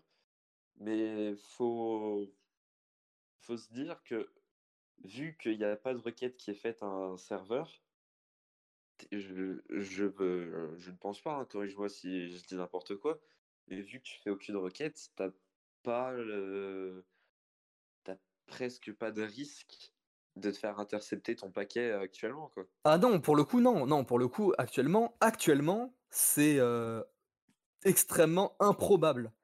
Donc heu, si on parle de là, c'est impossible. Actuellement, c'est impossible. Oui, c'est ce qu'il expliquait, c'est 2 exposants 256, même même plus, il me semble. Mais effectivement, c'est à ce niveau-là, c'est moins qu'improbable, c'est c'est ex exactement ce que je disais, c'est impossible pour le moment avec les avec les les technologies actuelles. Mais dans le futur, ça sera sûrement possible. Mais actuellement, non. Mais de toute façon, les attaques comme ça, les attaques par man the middle, c'est jamais si vraiment tu veux faire de la des attaques informatiques qui sont efficaces, tu vas enfin, c'est pas la le 1er type d'attaque que tu vas que tu vas utiliser. Les souvent les les attaques que tu vas utiliser pour, heu, faire des pour attaquer les grandes entreprises qui ont des des sécurités assez puissantes, c'est pas vraiment des failles de sécurité, heu, qui sont des failles de sécurité, heu, système. Ça va être vachement la plupart du temps, ça va être, heu, faire justement exécuter du du code malin, heu, par par, le fait des mails et cetera. On peut par exemple expliquer, l'attaque, qu'il y avait eu, sur SolarWinds. Je sais pas si vous êtes au courant? Il y a déjà un moment. C'est une attaque, informatique, qui a leak pas mal d'informations problématiques, notamment des des codes sources de Microsoft et cetera. Il y a eu pas mal de problèmes avec cette attaque.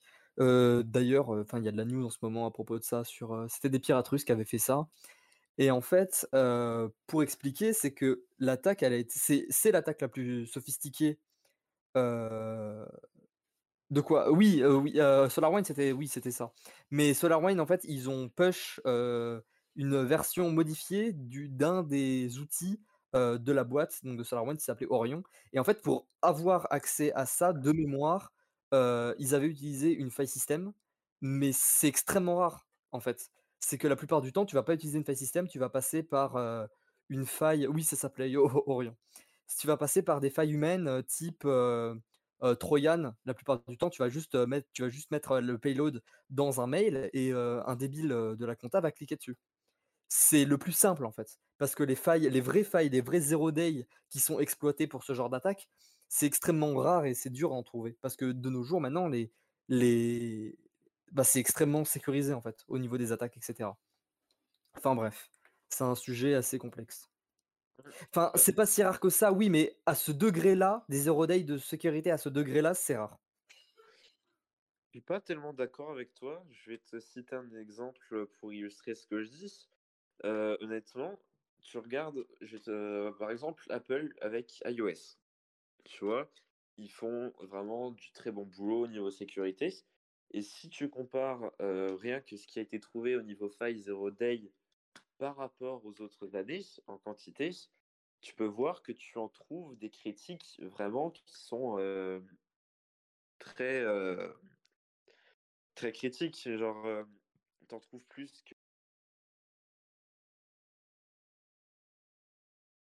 On l'entend plus? Heu, bah, il est plus dans la call, en fait. Ah oui, effectivement, il y a des Ah, petits soucis, sinon, je trouve Ah, qu'on est un peu hors sujet par rapport au au sujet initial. Je sais pas ce que Oui, oui, pour le coup, on est on est hors On sujet. s'est vraiment beaucoup éloigné, non. heu, j'ai essayé vraiment d'écouter ce que vous disiez pour déterminer si c'était un hors sujet, mais je pensais que c'était plus un hors sujet. Donc Elkov, je vais te laisser, heu, bah, du coup, terminer ta phrase vu que tu as eu un petit souci, technique et je pense qu'après on va pouvoir passer à la suite pour pas trop s'éterniser sur le sujet. Mais du coup, oui, pour, heu, finir, heu, c heu, cette discussion, c'est pas parce que c'est pas que les les systèmes sont de plus en plus protégés qu'on va en trouver de moins en moins. Parce qu'en soi, tu peux très bien colmater une faille et qu'une autre apparaisse. Mais aujourd'hui, les sociétés investissent déjà des milliards et des milliards et ils font que de continuer dans ce sens-là pour pouvoir sécuriser de plus en plus les systèmes, de ce genre. Oui, non, mais ça, je suis d'accord avec ça. Ça, c'était pas vraiment je me suis mal exprimé dans mon propos.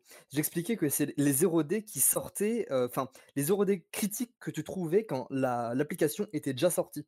Donc dans les contextes de bug bounty, heu, publics et pas, heu, dans les contextes où, tu sors une version et dans cette version test, au sein de l'entreprise, ils vont avoir des experts en cybersécurité qui vont faire les tests et et et moi, je peux t'assurer que des failles critiques, en bug bounty, heu, public, sur Apple, je doute que tu en aies, des cents et des mille co comme comme tu l'expliquais.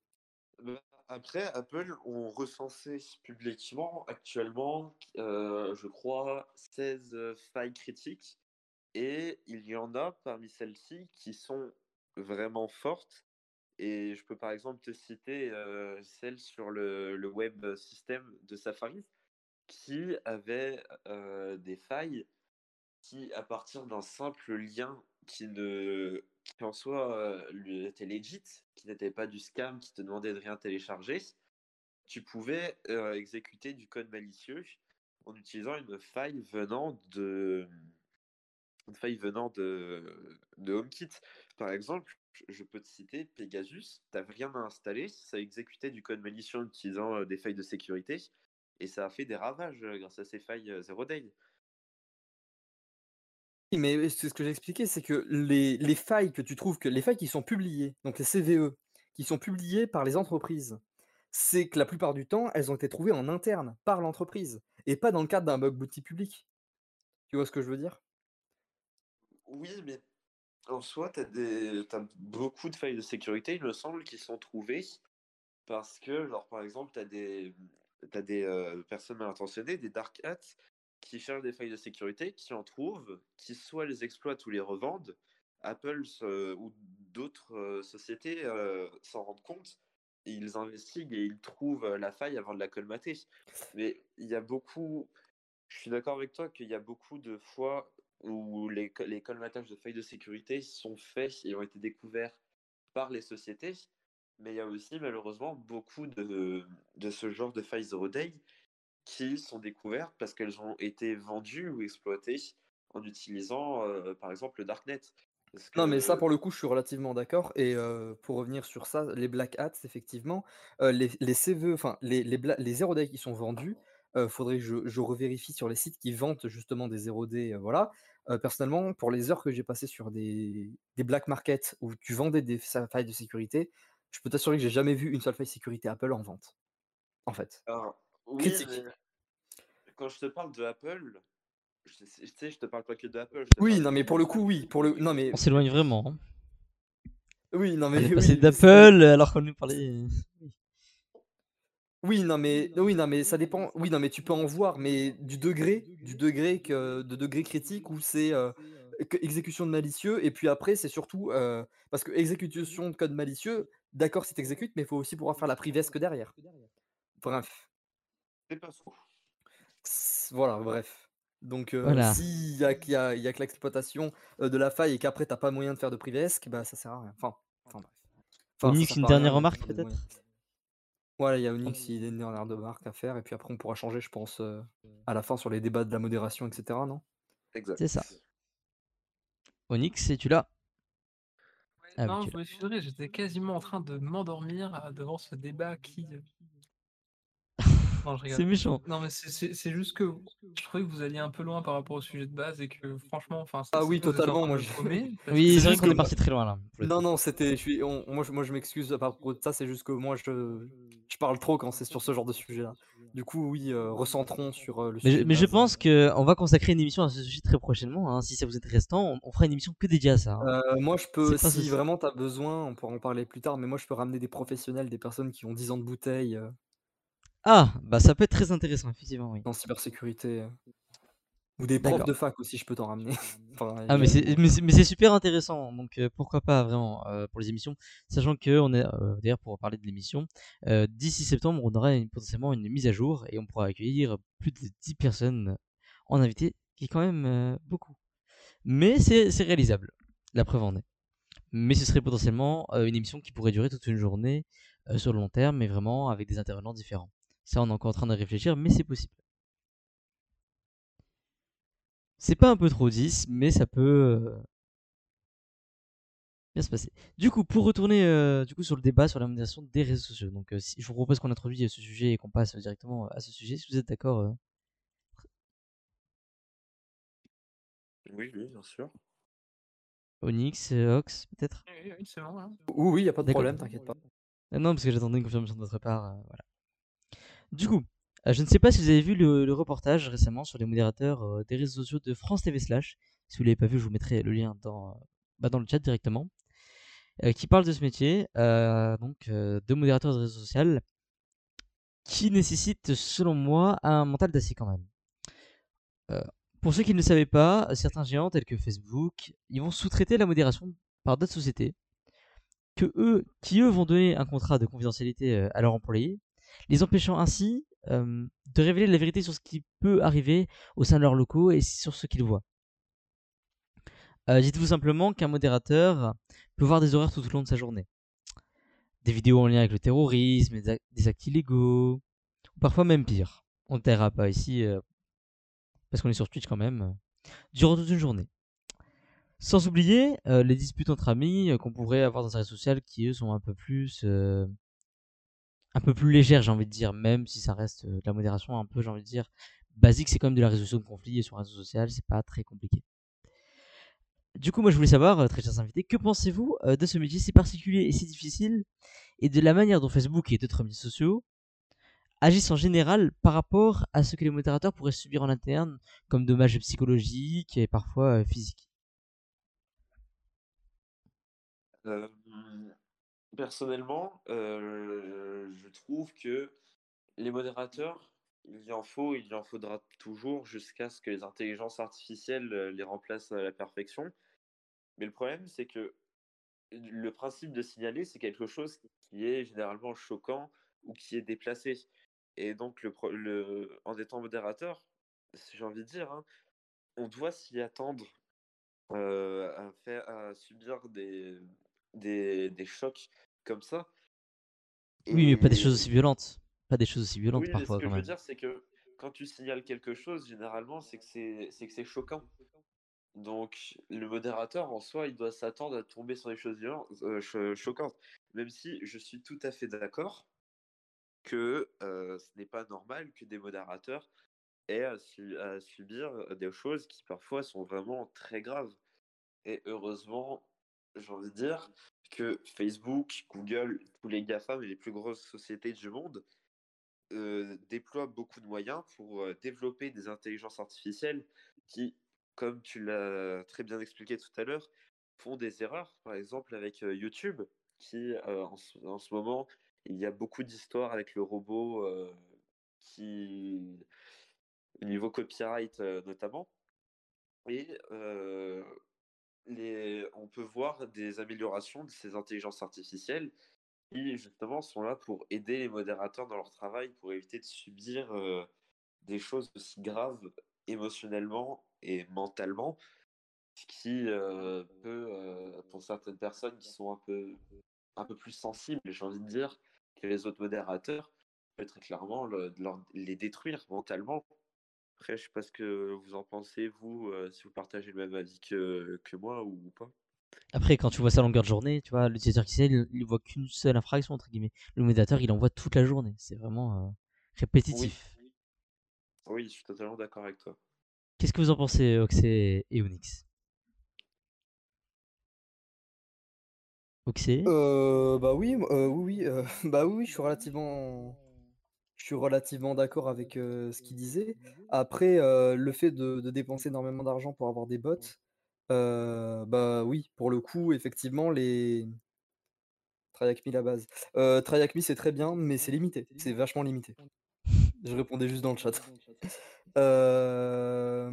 du coup, j'expliquais, pour les pour les bots, je suis relativement d'accord avec, Elcop, c'est que les personnes vont dépenser énormément et surtout les développeurs, ils vont être enfin les les modérateurs, ils sont enfin, je pense qu'on s'imagine pas le nombre de merde qu'il y a sur, internet et la la violence de certains posts qu'il peut y avoir et j'imaginerais même pas la santé mentale des personnes qui devraient modérer ce genre de propos s'ils faisaient vraiment ça tout le temps. Enfin, il y en a même, il y en a certains hein, qui, qui en ont vraiment, déjà ça. qui en peuvent plus.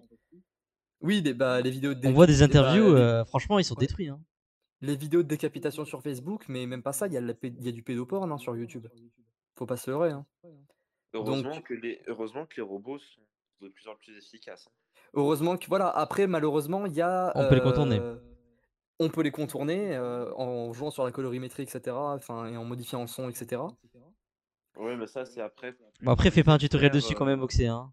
Évitons quand même. Non, mais moi, moi, en fait, j'avais testé justement de mettre du porno sur YouTube juste en modifiant la colorimétrie, etc. pour essayer de voir si le bot se faisait bait. Et moi, ça a marché pour le coup. Le bot s'est fait bait et je pouvais monétiser la vidéo, etc. Donc, bon, c'est pas sujet parce que je pense que au bout d'un moment, la vidéo, si elle a plus de visibilité, elle sera, elle sera vérifiée par un modérateur humain. Et si c'est le cas, je pense qu'il y aura une modération et la vidéo sera supprimée. Voilà.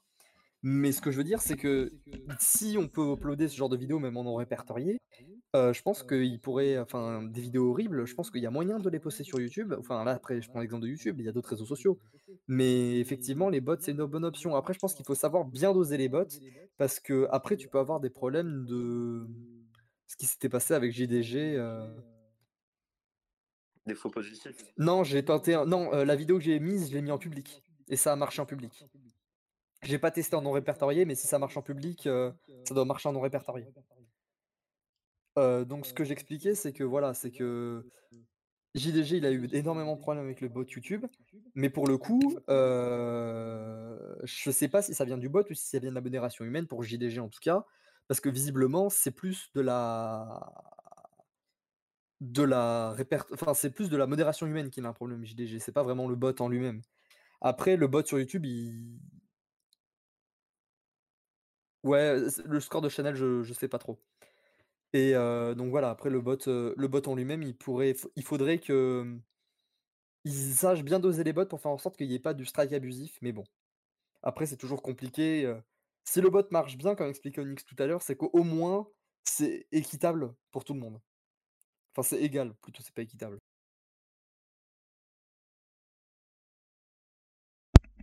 Voilà, si Onyx, toi, tu as quelque chose à dire sur ça? Heu, ouais, bah, du coup, oui, c'est vrai qu'il y a ce problème-là de faire un bot qui serait entre guillemets, «impartial». Tu vois? Faudrait pas que certains trucs soient permis, d'autres non. En fait, il faudrait un consensus, tu vois? Faudrait qu'il y ait des règles qui soient définies. C'est un peu ça le problème, c'est qu'est-ce qu'on tolère, qu'est-ce qu'on tolère pas? Parce que dès que tu vas interdire des choses, il y aura des gens qui vont râler, hein, ça c'est évident.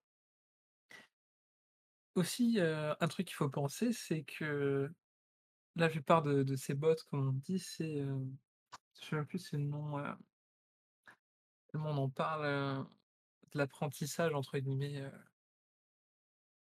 Oxy aide-moi, je t'en supplie, heu À propos de? Que, tu sais, ils apprennent, heu, selon des exemples, en fait. C'est-à-dire Ah oui, c'est le machine deep learning? learning machine learning. Heu, machine Voilà, learning, de oui. en en en fait, en gros, le problème, c'est que si tu veux faire un bon bot, ça va prendre du temps et en fait, il va falloir fournir, mais beaucoup de trucs, bien vénères, en fait. Bah, après, de mémoire, maintenant, ils ont parce que pour le coup, avec les IA, heu, moi de bah, c'est ce qu'ils avaient fait avec, le ils avaient, ils avaient fait un robot d'échecs, c'était quoi? C'était DeepMind, le robot qu'ils avaient fait pour battre les champions d'échecs, ils avaient fait ça. Ils avaient fait du machine learning, ils l'avaient bourré, heu, il avait il leur avait appris toutes les techniques. Non, AlphaGo, non, justement. Enfin AlphaGo, c'était pour le jeu de Go c'était le oui, Go, ouais, avait oui, c'est justement. Non, DeepMind, c'était le problème des résolutions des des des protéines, je sais plus, celui pour les échecs. Mais mais en gros, AlphaGo, justement, ce celui-là, c'est qu'ils l'ont pas fait, ah, ils l'ont pas fait sur les échecs, je crois. Si, si, Bon si, il y avait un truc pour les échecs. ah, DeepMind, c'est la Deep Blue, alors, peut-être? C'est Deep Blue, alors, peut-être, le truc sur la bah, je sais plus, mais ils ont fait une intelligence artificielle, il y avait Deep dedans, sur le repliement des Et les 2? particules, repliement des protéines. Après Heu, ce que je disais oui? j'ai pas compris le rapport entre les protéines et la modération, Non, non, mais c'était juste un exemple comme ça. C'est qu'en fait, justement, j'y viens, j'ai pas eu le temps d'e d'expliquer. AlphaGo, ce qu'ils ont fait, c'est qu'ils ont changé, ils ont pas parce qu'ils ont expliqué que c'était pas possible d'apprendre à la machine toutes les positions, pour le jeu de Go, il y en avait trop et qu'en fait, ils l'ont ils lui ont juste appris les règles. Ils lui ont fait jouer des milliers de parties contre elle-même et et elle a appris toute seule et ça, je sais plus comment ça s'appelle, le nom. C'est du c'est pas je sais pas si c'est du deep learning ou deep learning? bah, c'est possible que ça soit le deep learning, justement. Mais est-ce que ça serait peut-être pas enfin, après, je pense qu'à je sais pas pour les bots de modération, je fais pas du dev d'IA, je connais pas vraiment, mais peut-être que pour les bots de modération, justement, à la place de faire des méga bots hyper chargés avec une méga heu, base de données, est-ce que ça serait pas plus performant, justement, de leur faire apprendre par eux-mêmes les choses? Bah, après, le problème, c'est que j'ai l'impression, et je suis pas le seul à penser ça, mais sur YouTube, heu, l'intelligence artificielle, YouTube, ils essayent de la de l'améliorer en lui fournissant des des choses, mais ils sont obligés de la laisser faire par elle-même et parfois ça fait des ravages. Par exemple, je vais citer une vidéo, heu, d'un Russe, heu, qui avait, parlé de de de l'utilisateur, Trust Installer sur, Windows. Il s'était fait repérer par le bot de YouTube comme heu, comme une vidéo qui était destinée à du hacking ou des choses comme ça et le problème, c'est qu'il y a beaucoup de personnes qui dit qui pensent que l'intelligence artificielle, heu, elle est très développée, qu'elle sait tout, heu et ça peut provoquer des problèmes. Heureusement, il y a beaucoup de personnes qui savent que c'est faux, mais il y a aussi, heu, malheureusement trop de personnes qui pensent que l'intelligence artificielle, elle sait déjà tout, dès qu'elle est créée, qu'elle est super fonctionnelle et tout. C'est ça l'un des gros problèmes selon moi des intelligences artificielles telles celles de YouTube. Oui, après, ce qu'ils expliquaient dans le chat, c'est justement, est-ce que ça serait pas mieux le machine learning pour, la modération? Je pense qu'effectivement, ça serait le cas parce que la modération, c'est quand même quelque chose qui est humain et faire apprendre à une machine des, mmh, pas une, enfin, le jeu de Go, tu vois, c'était un jeu, il y avait des règles qui étaient précises. Alors que justement la modération la la modération, sur, Oui, voilà, est-ce que c'est pas mieux d'avoir des faux positifs que des oublis? Pour le coup, oui. Après, s'il y a plus de faux positifs, enfin, faut regarder le rapport entre le nombre de faux positifs et le nombre d'oublis aussi, je pense. Tu vois? Mmh. C'est sûr. Genre, si tu as, heu, 3 faux positifs pour un oubli, bah, le problème, c'est qu'après tu vas avoir une plateforme morte avec le même nombre avec exactement le même contenu, le contenu qui se fait pas attaquer, tu vois? Parce que les personnes enfin, les personnes qui vont proposer du contenu, ils vont faire le contenu qui pour eux parce que faut se dire que YouTube, ils enfin, ou même les autres réseaux sociaux, ils voient ça comme un comme un un travail avec une source de revenus. Il faut pour eux, faut que ça soit le plus stable possible. Donc je pense que la façon dont ils vont faire pour faire en sorte que ce soit le plus simple possible, c'est de faire le contenu, heu, qui n'est pas, heu, qui n'est jamais enfin qui n'est jamais, heu, supprimé. Et moi ce que j'ai peur avec ça, c'est que ça crée une homogénéité justement des contenus sur, les plateformes et cetera. Après, ça reste un avis personnel et voilà. Mmh, mais après, comme l'a dit Mathieu, le problème, qu'il y a aujourd'hui contenu de certains utilisateurs. Par exemple, si demain une vidéo, heu, de quelqu'un qui explique un peu les bases de l'informatique et tout, heu, qui parle de de piratage et qui montre à but éducatif certaines choses, bah, il faudra faudra pas le traiter comme si tu as une personne qui, heu, crée une nouvelle chaîne juste pour te poster une vidéo de piratage. Le problème, c'est que tu tu as besoin de contexte et la majorité du temps, il faut juger au cas par cas, certains certains contenus et c'est l'un des plus l'un, voire le plus gros problème que les intelligences artificielles ont actuellement. Après pour le coup oui, non, mais je comprends. Après là, pour le coup, on est en train de de sortir un petit peu du sujet, heu, parce que là, on parle de on passe sur l'intelligence artificielle et plus trop sur la modération en elle-même. C'est peut-être finir vite fait sur ce qu'on disait sur les bots. Après je vous laisserai conclure. C'est qu'effectivement, les bots peuvent être une solution à la modération et je pense que pour moi, c'est la meilleure solution à la modération, couplée avec une solution humaine. C'est-à-dire que faire en sorte d'avoir une 1re vague de modération faite avec le bot et la possibilité pour les utilisateurs, ou les personnes qui ont posté la vidéo, faire un recours à la modération humaine pour, une seconde évaluation a posteriori. Je pense que ça serait le le plus, intéressant et d'avoir une modération humaine, compétente. Après, peut-être qu'on pourrait aussi continuer sur les réseaux sociaux qui sont pas modérés du tout, notamment 4chan et Reddit, pour voir un petit peu s'il y a aussi du bien à oui, la réseau oui, Reddit Reddit oui, Reddit est modérée, je suis d'accord, mais elle est moins modérée que, par exemple, YouTube, Instagram et cetera.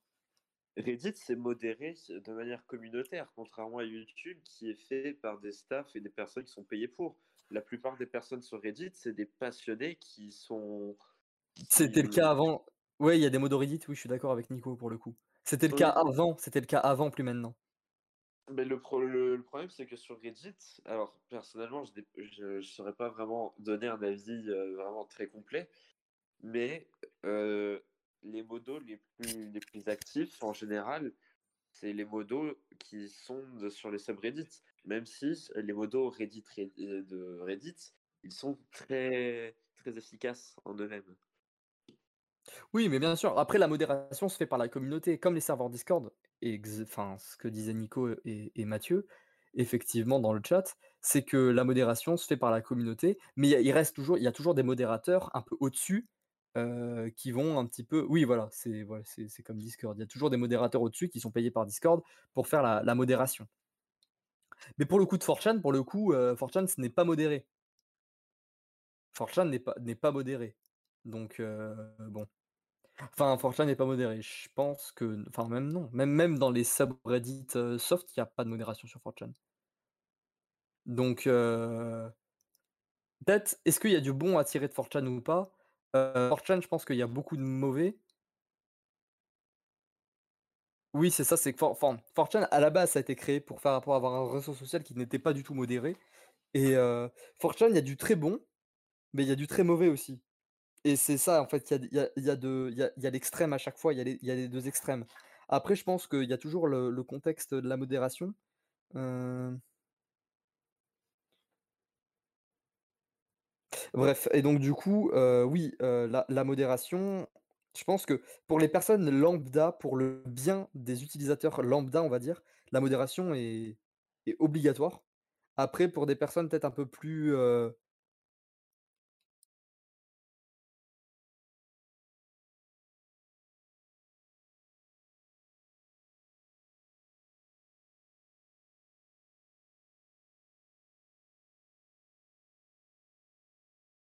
sais pas si vous avez un avis vous sur ça?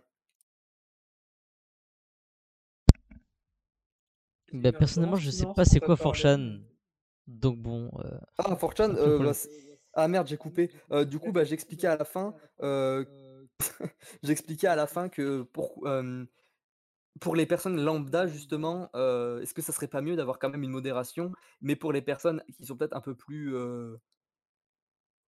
qui sont un peu plus conscientes des choses peut-être, enfin conscientes des choses, qui sont peut-être un peu plus, heu, conscientes de comment se passe internet et cetera. Est-ce qu'une modération stricte est vraiment nécessaire? Je sais pas trop. Moi personnellement, je me retrouve en tant qu'utilisateur, je me retrouve dans une dans une modération beaucoup plus communautaire et je me sens beaucoup mieux dans un dans des endroits où c'est moins modéré, moins modéré dans le sens, strict du terme. Après je sais pas je sais pas Onyx ni ni toi Emmanuel, heu, Être souple, en termes de modération et cetera? Ouais voilà, être très enfin moi personnellement dans mes communautés que moi je je regarde, me Ce serait bien de Voilà, l'automodération aussi, entre communautés, ça être c'est une ce peu ce qui se passe sur, moi personnellement sur mon serveur, heu, il y a pas de modération. Enfin il y a pas de modo. Tout le monde se gère un peu comme ils veulent, tu vois? Mais effectivement, heu, quand il y a des personnes qui voilà, on les remet à l'ordre s'il y a des problèmes, tu vois? Mais on on va pas s'amuser à jouer de nos privilèges, de modération juste dans le but, parce qu'on n'est pas d'accord avec eux ni et cetera.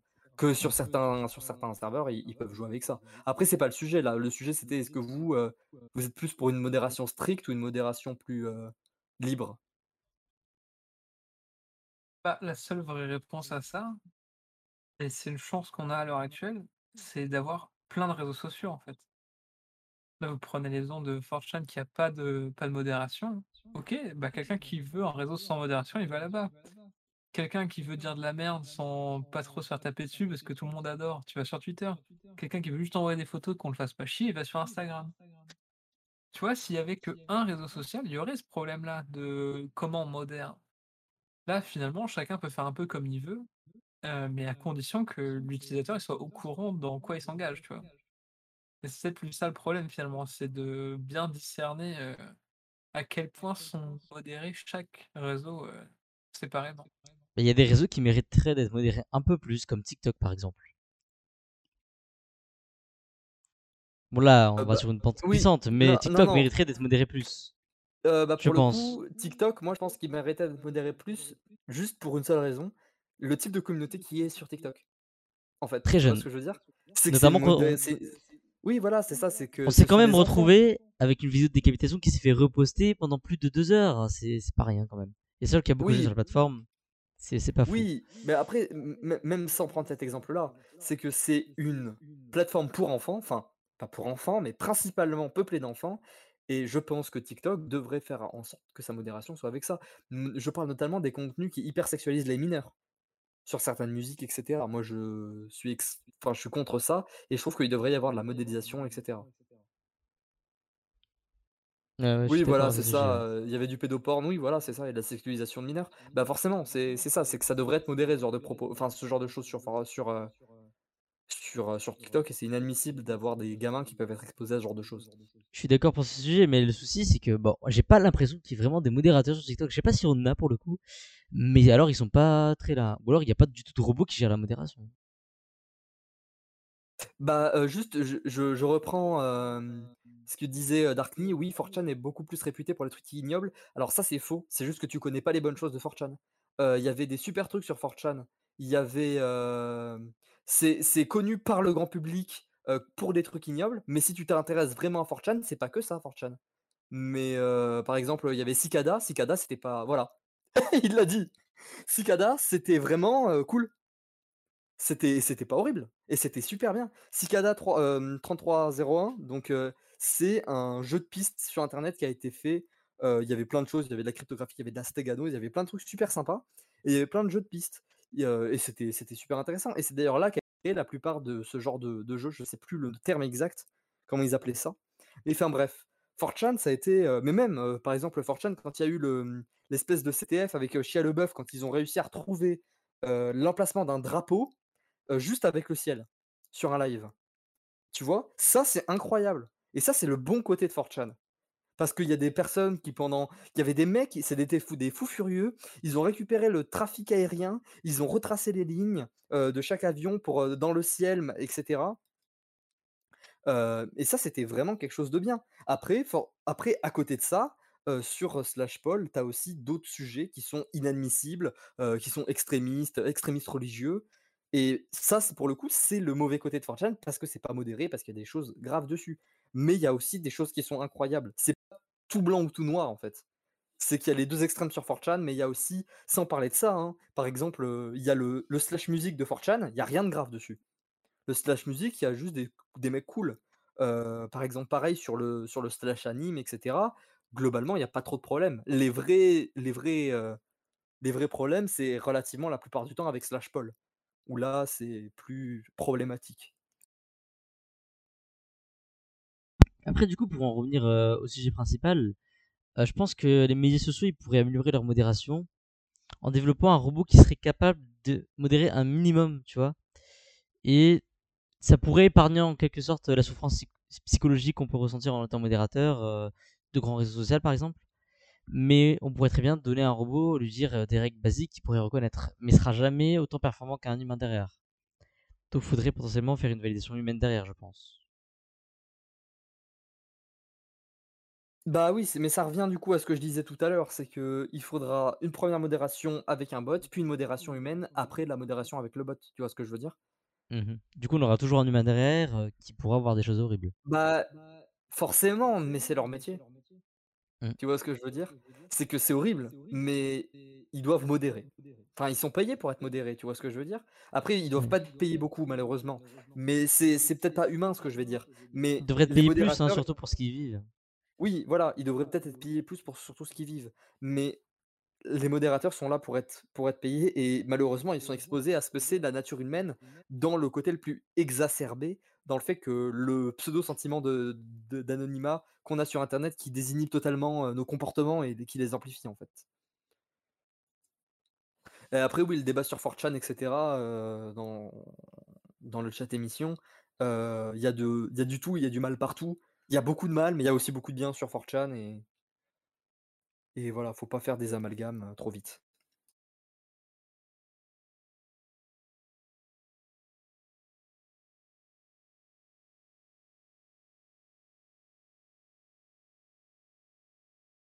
J'aimerais juste dire un dernier truc vite fait, heu avant de voilà, de ma dernière contribution peut-être, heu, de cette soirée. Il y a aussi un problème que beaucoup de gens ont relevé globalement avec internet, c'est la vitesse de l'information, en fait. C'est-à-dire que des fois, vous voyez un truc horrible sur Facebook, heu, comme vous racontez et des fois, j'ai envie de dire, c'est même pire que de la vitesse d'information, c'est du live. Et on parle de modération, mais la modération, ça prend du temps, en fait. Il faut qu'il y ait de la visibilité. Je veux dire, un modérateur, il est pas en train de surveiller, heu, 7 000 000 de photos en même temps. Donc c'est un peu compliqué. C'est pour ça que, entre guillemets, même la solution qu'a proposée, Oxai ou Emmanuel, de d'avoir une 1re vague, c'est un bot et une 2e vague où c'est de la modération humaine. En réalité, ce serait valide si, heu, l si entre guillemets, «un utilisateur lambda» ne pourrait pas le voir avant cette 2e étape de vérification. Et ça prendrait un temps de malade, en fait, vu le nombre d'informations qui sont publiées tous les jours sur internet, donc heu Voilà. Oui, je suis totalement d'accord avec ça et puis la vitesse de l'information, ça revient aussi sur le sujet, bah, de la fake news et cetera. Enfin, même même autre que la fake news, mais ce que je veux dire, c'est que les informations vont tellement vite et prennent tellement vite de l'ampleur, en fait, que des fois, bah, le mal, il est fait trop tard. Enfin, le mal est déjà fait et ça sert enfin, ça ça sert plus à rien. Ça permet de de bloquer le phénomène, mais il y a la majorité des choses qui qui ont déjà été dites, quoi. Après, je sais pas, c'est peut-être qu'on pourrait conclure ou finir sur ça. Emmanuel, tu en penses quoi? J'ai pensé à un dernier truc avant, je je me permets de te couper il je y a pas de problème, hein, il y a aucun On t'en prie, problème. on t'en prie. Tu vois, pa pareil, un autre exemple qu'on prenait tout à l'heure qui est, heu, ce qui sort de son cercle, tu vois? Qui passe du cercle privé à des choses comme ça. Mais là, c'est pareil, tu vois, tu parlais des ripostes. Imagine, tu as un live avec un contenu absolument immonde, voilà, je je vais pas évoquer de sujet en particulier. Tu auras toujours des gens qui vont le reposter, en fait. Et le problème, c'est que si tu as 70 personnes qui le repostent avec 3 vues ça ça passe, en fait, sous, la vue des modérateurs. C'est impossible de détecter un truc pareil. Là, pour le coup, un bot, c'est ce qui aurait plus efficace. Mais En fait, je veux dire, c'est là, je dis l'exemple de peut-être 70 personnes, ce que tu veux, ou 100 personnes, ou voilà. Mais c'est faire une improbable de vraiment l'enlever à 100 Mais c'est même pas une question de banlist, c'est comment Non, blacklist, exactement une vidéo. Une vidéo qu'ils ont modérée, par exemple, une fois, sur un grand contenu qui avait une grande, visibilité, par exemple, on la blacklist pour que si jamais elle est repostée, elle soit automatiquement supprimée derrière. Ça évite, Oui, mais le le temps que tu la blacklist si ta vidéo, dure postée. 30 se si ta vi si si ta vidéo dure 30 secondes et que tu mets 5 minutes même à la blacklist, le nombre de personnes qui l'ont déjà vue. C'est énorme. Déjà, globalement, il y a rien qui t'empêche, là, maintenant, de démarrer un live, sur une grosse connerie, tu vois? Là, je peux démarrer un live et écra et écraser quelqu'un dans la rue avec ma voiture. Il y a rien qui m'en empêche, tu vois? Le truc, c'est que si tu prends 30 secondes à le faire, comment veux-tu même que le bot, il détecte ça en 30 secondes? C'est impossible, à une vitesse pareille. Et le pire, c'est comment ce serait même encore plus difficile que ça, ce que je veux dire. Tu peux avoir quelqu'un qui va faire ce que je te dire, ce que je viens de dire, exactement. OK, donc le mec, il va conduire de façon tout à fait standard pendant, je veux dire 5 minutes, en fait. Il y a aucun moyen de détecter avant que ce soit fait, en fait, tu vois? Donc là, on en revient à ce problème. En fait, le seul moyen de modérer même un live aujourd'hui, les lives, on tend à ce que ce soit du du low latency, de tout ce que tu veux, qu'en gros, là, ce que tu diffuses, c'est diffusé avec, heu, 1 seconde de retard sur Twitch. En fait, si tu veux éviter ce genre de problème de contenu, enfin de ouais, voilà, du contenu de des lives ou ou des vidéos, en fait, il faudrait attendre au moins 1 heure entre quand c'est mis en ligne, ou en tout cas quand le flux de données il est envoyé et le moment où c'est diffusé, tu vois? Oui, bah, effectivement, c'est que tu peux pas, heu, enfin, il y a des choses que tu peux pas tu pourras jamais modérer. Je suis pour, pour le coup, pour ce qui est du live, effectivement, c'est tu pourras me le le modérer, mais seulement après, en fait. Une fois que ça sera déjà vu, hein, donc ça sera moins effectif, quoi, effectivement. Je suis d'accord, ouais. Du coup, Emmanuel, on tu penses qu'on peut finir sur ça? Oui, oui, si vous êtes d'accord et que tout le monde est d'accord, on on peut Ouais, conclure, bah, Onyx, sur ça, cette émission. Je pense que ça fait déjà pas mal, moi, hein? c'est bon, là, j'ai Je pense qu'on a fait le tour, après on ça on on va a on fait va plus juste tourner en rond. on a fait un peu plus de, bah, de 2 heures d'émission, c'est. Bah, c'était relativement intéressant, moi, j'ai trouvé. Oui, moi aussi, heu, de mon côté, heu, j'espère que vous avez aimé, heu, cette émission. Du coup, pour conclure tout ça, voilà, donc vous aurez, la rediffusion qui sera postée, dans la soirée ou alors demain. Et donc, Onyx et Oxé, si vous souhaitez partager, l'un de vos projets, vous savez, vous avez l'habitude, vous pouvez, hein, il y a pas de souci, en parler pendant quelques instants avant de Heu, conclure ce live. non, enfin, moi, à part s'il y a des gens qui ont envie de s'amuser un petit peu, j'ai un site qui est un des qui est juste sur mon profil Discord si vous voulez vous amuser à trouver des trucs, mais sinon c'est tout. Voilà. D'accord, OK.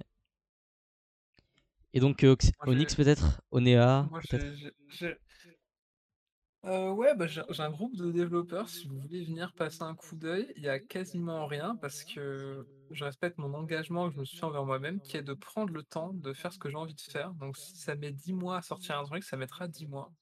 Mais sachez que ce que je sors, c'est quelque chose dont je suis fier en tout cas. Donc, heu, voilà, si vous voyez quelque chose, heu, sortir, Onyx, c'est fini, Nico, il me semble. oui, Unix, Unix, c'est fini. Non, mais justement, en fait, ça a été fondé sur le sur les les principes que je me suis fixés, les règles que je me suis fixées à moi-même après, Unix. Voilà. Voilà, bah, écoutez, je je vous remercie, heu, pour cette émission, Onyx et Oxé, ainsi que Elcop et et Mélina, pour leur participation. Et Et puis je toutes pense les personnes qui étaient dans le chat, hein, il y avait des personnes, c'était Oui. relativement intéressant. Il y avait Jérémy, Mathieu, Nico, tout ça, Nico. c'était intéressant. Darkney aussi, il me semble, heu, je l'ai vu passer il y a pas tout à l'heure. Oui, bah, mais enfin, globalement, toutes les personnes qui ont discuté, Oui, assez et qui nous regardent aussi d'ailleurs. oui, qui nous regardent heu qui partagent et qui soutiennent. j'ai pris du du bon temps, heu, à discuter avec vous. Sur Voilà ce, bah, passez tous une bonne soirée et puis À bientôt. à bientôt. Thank you.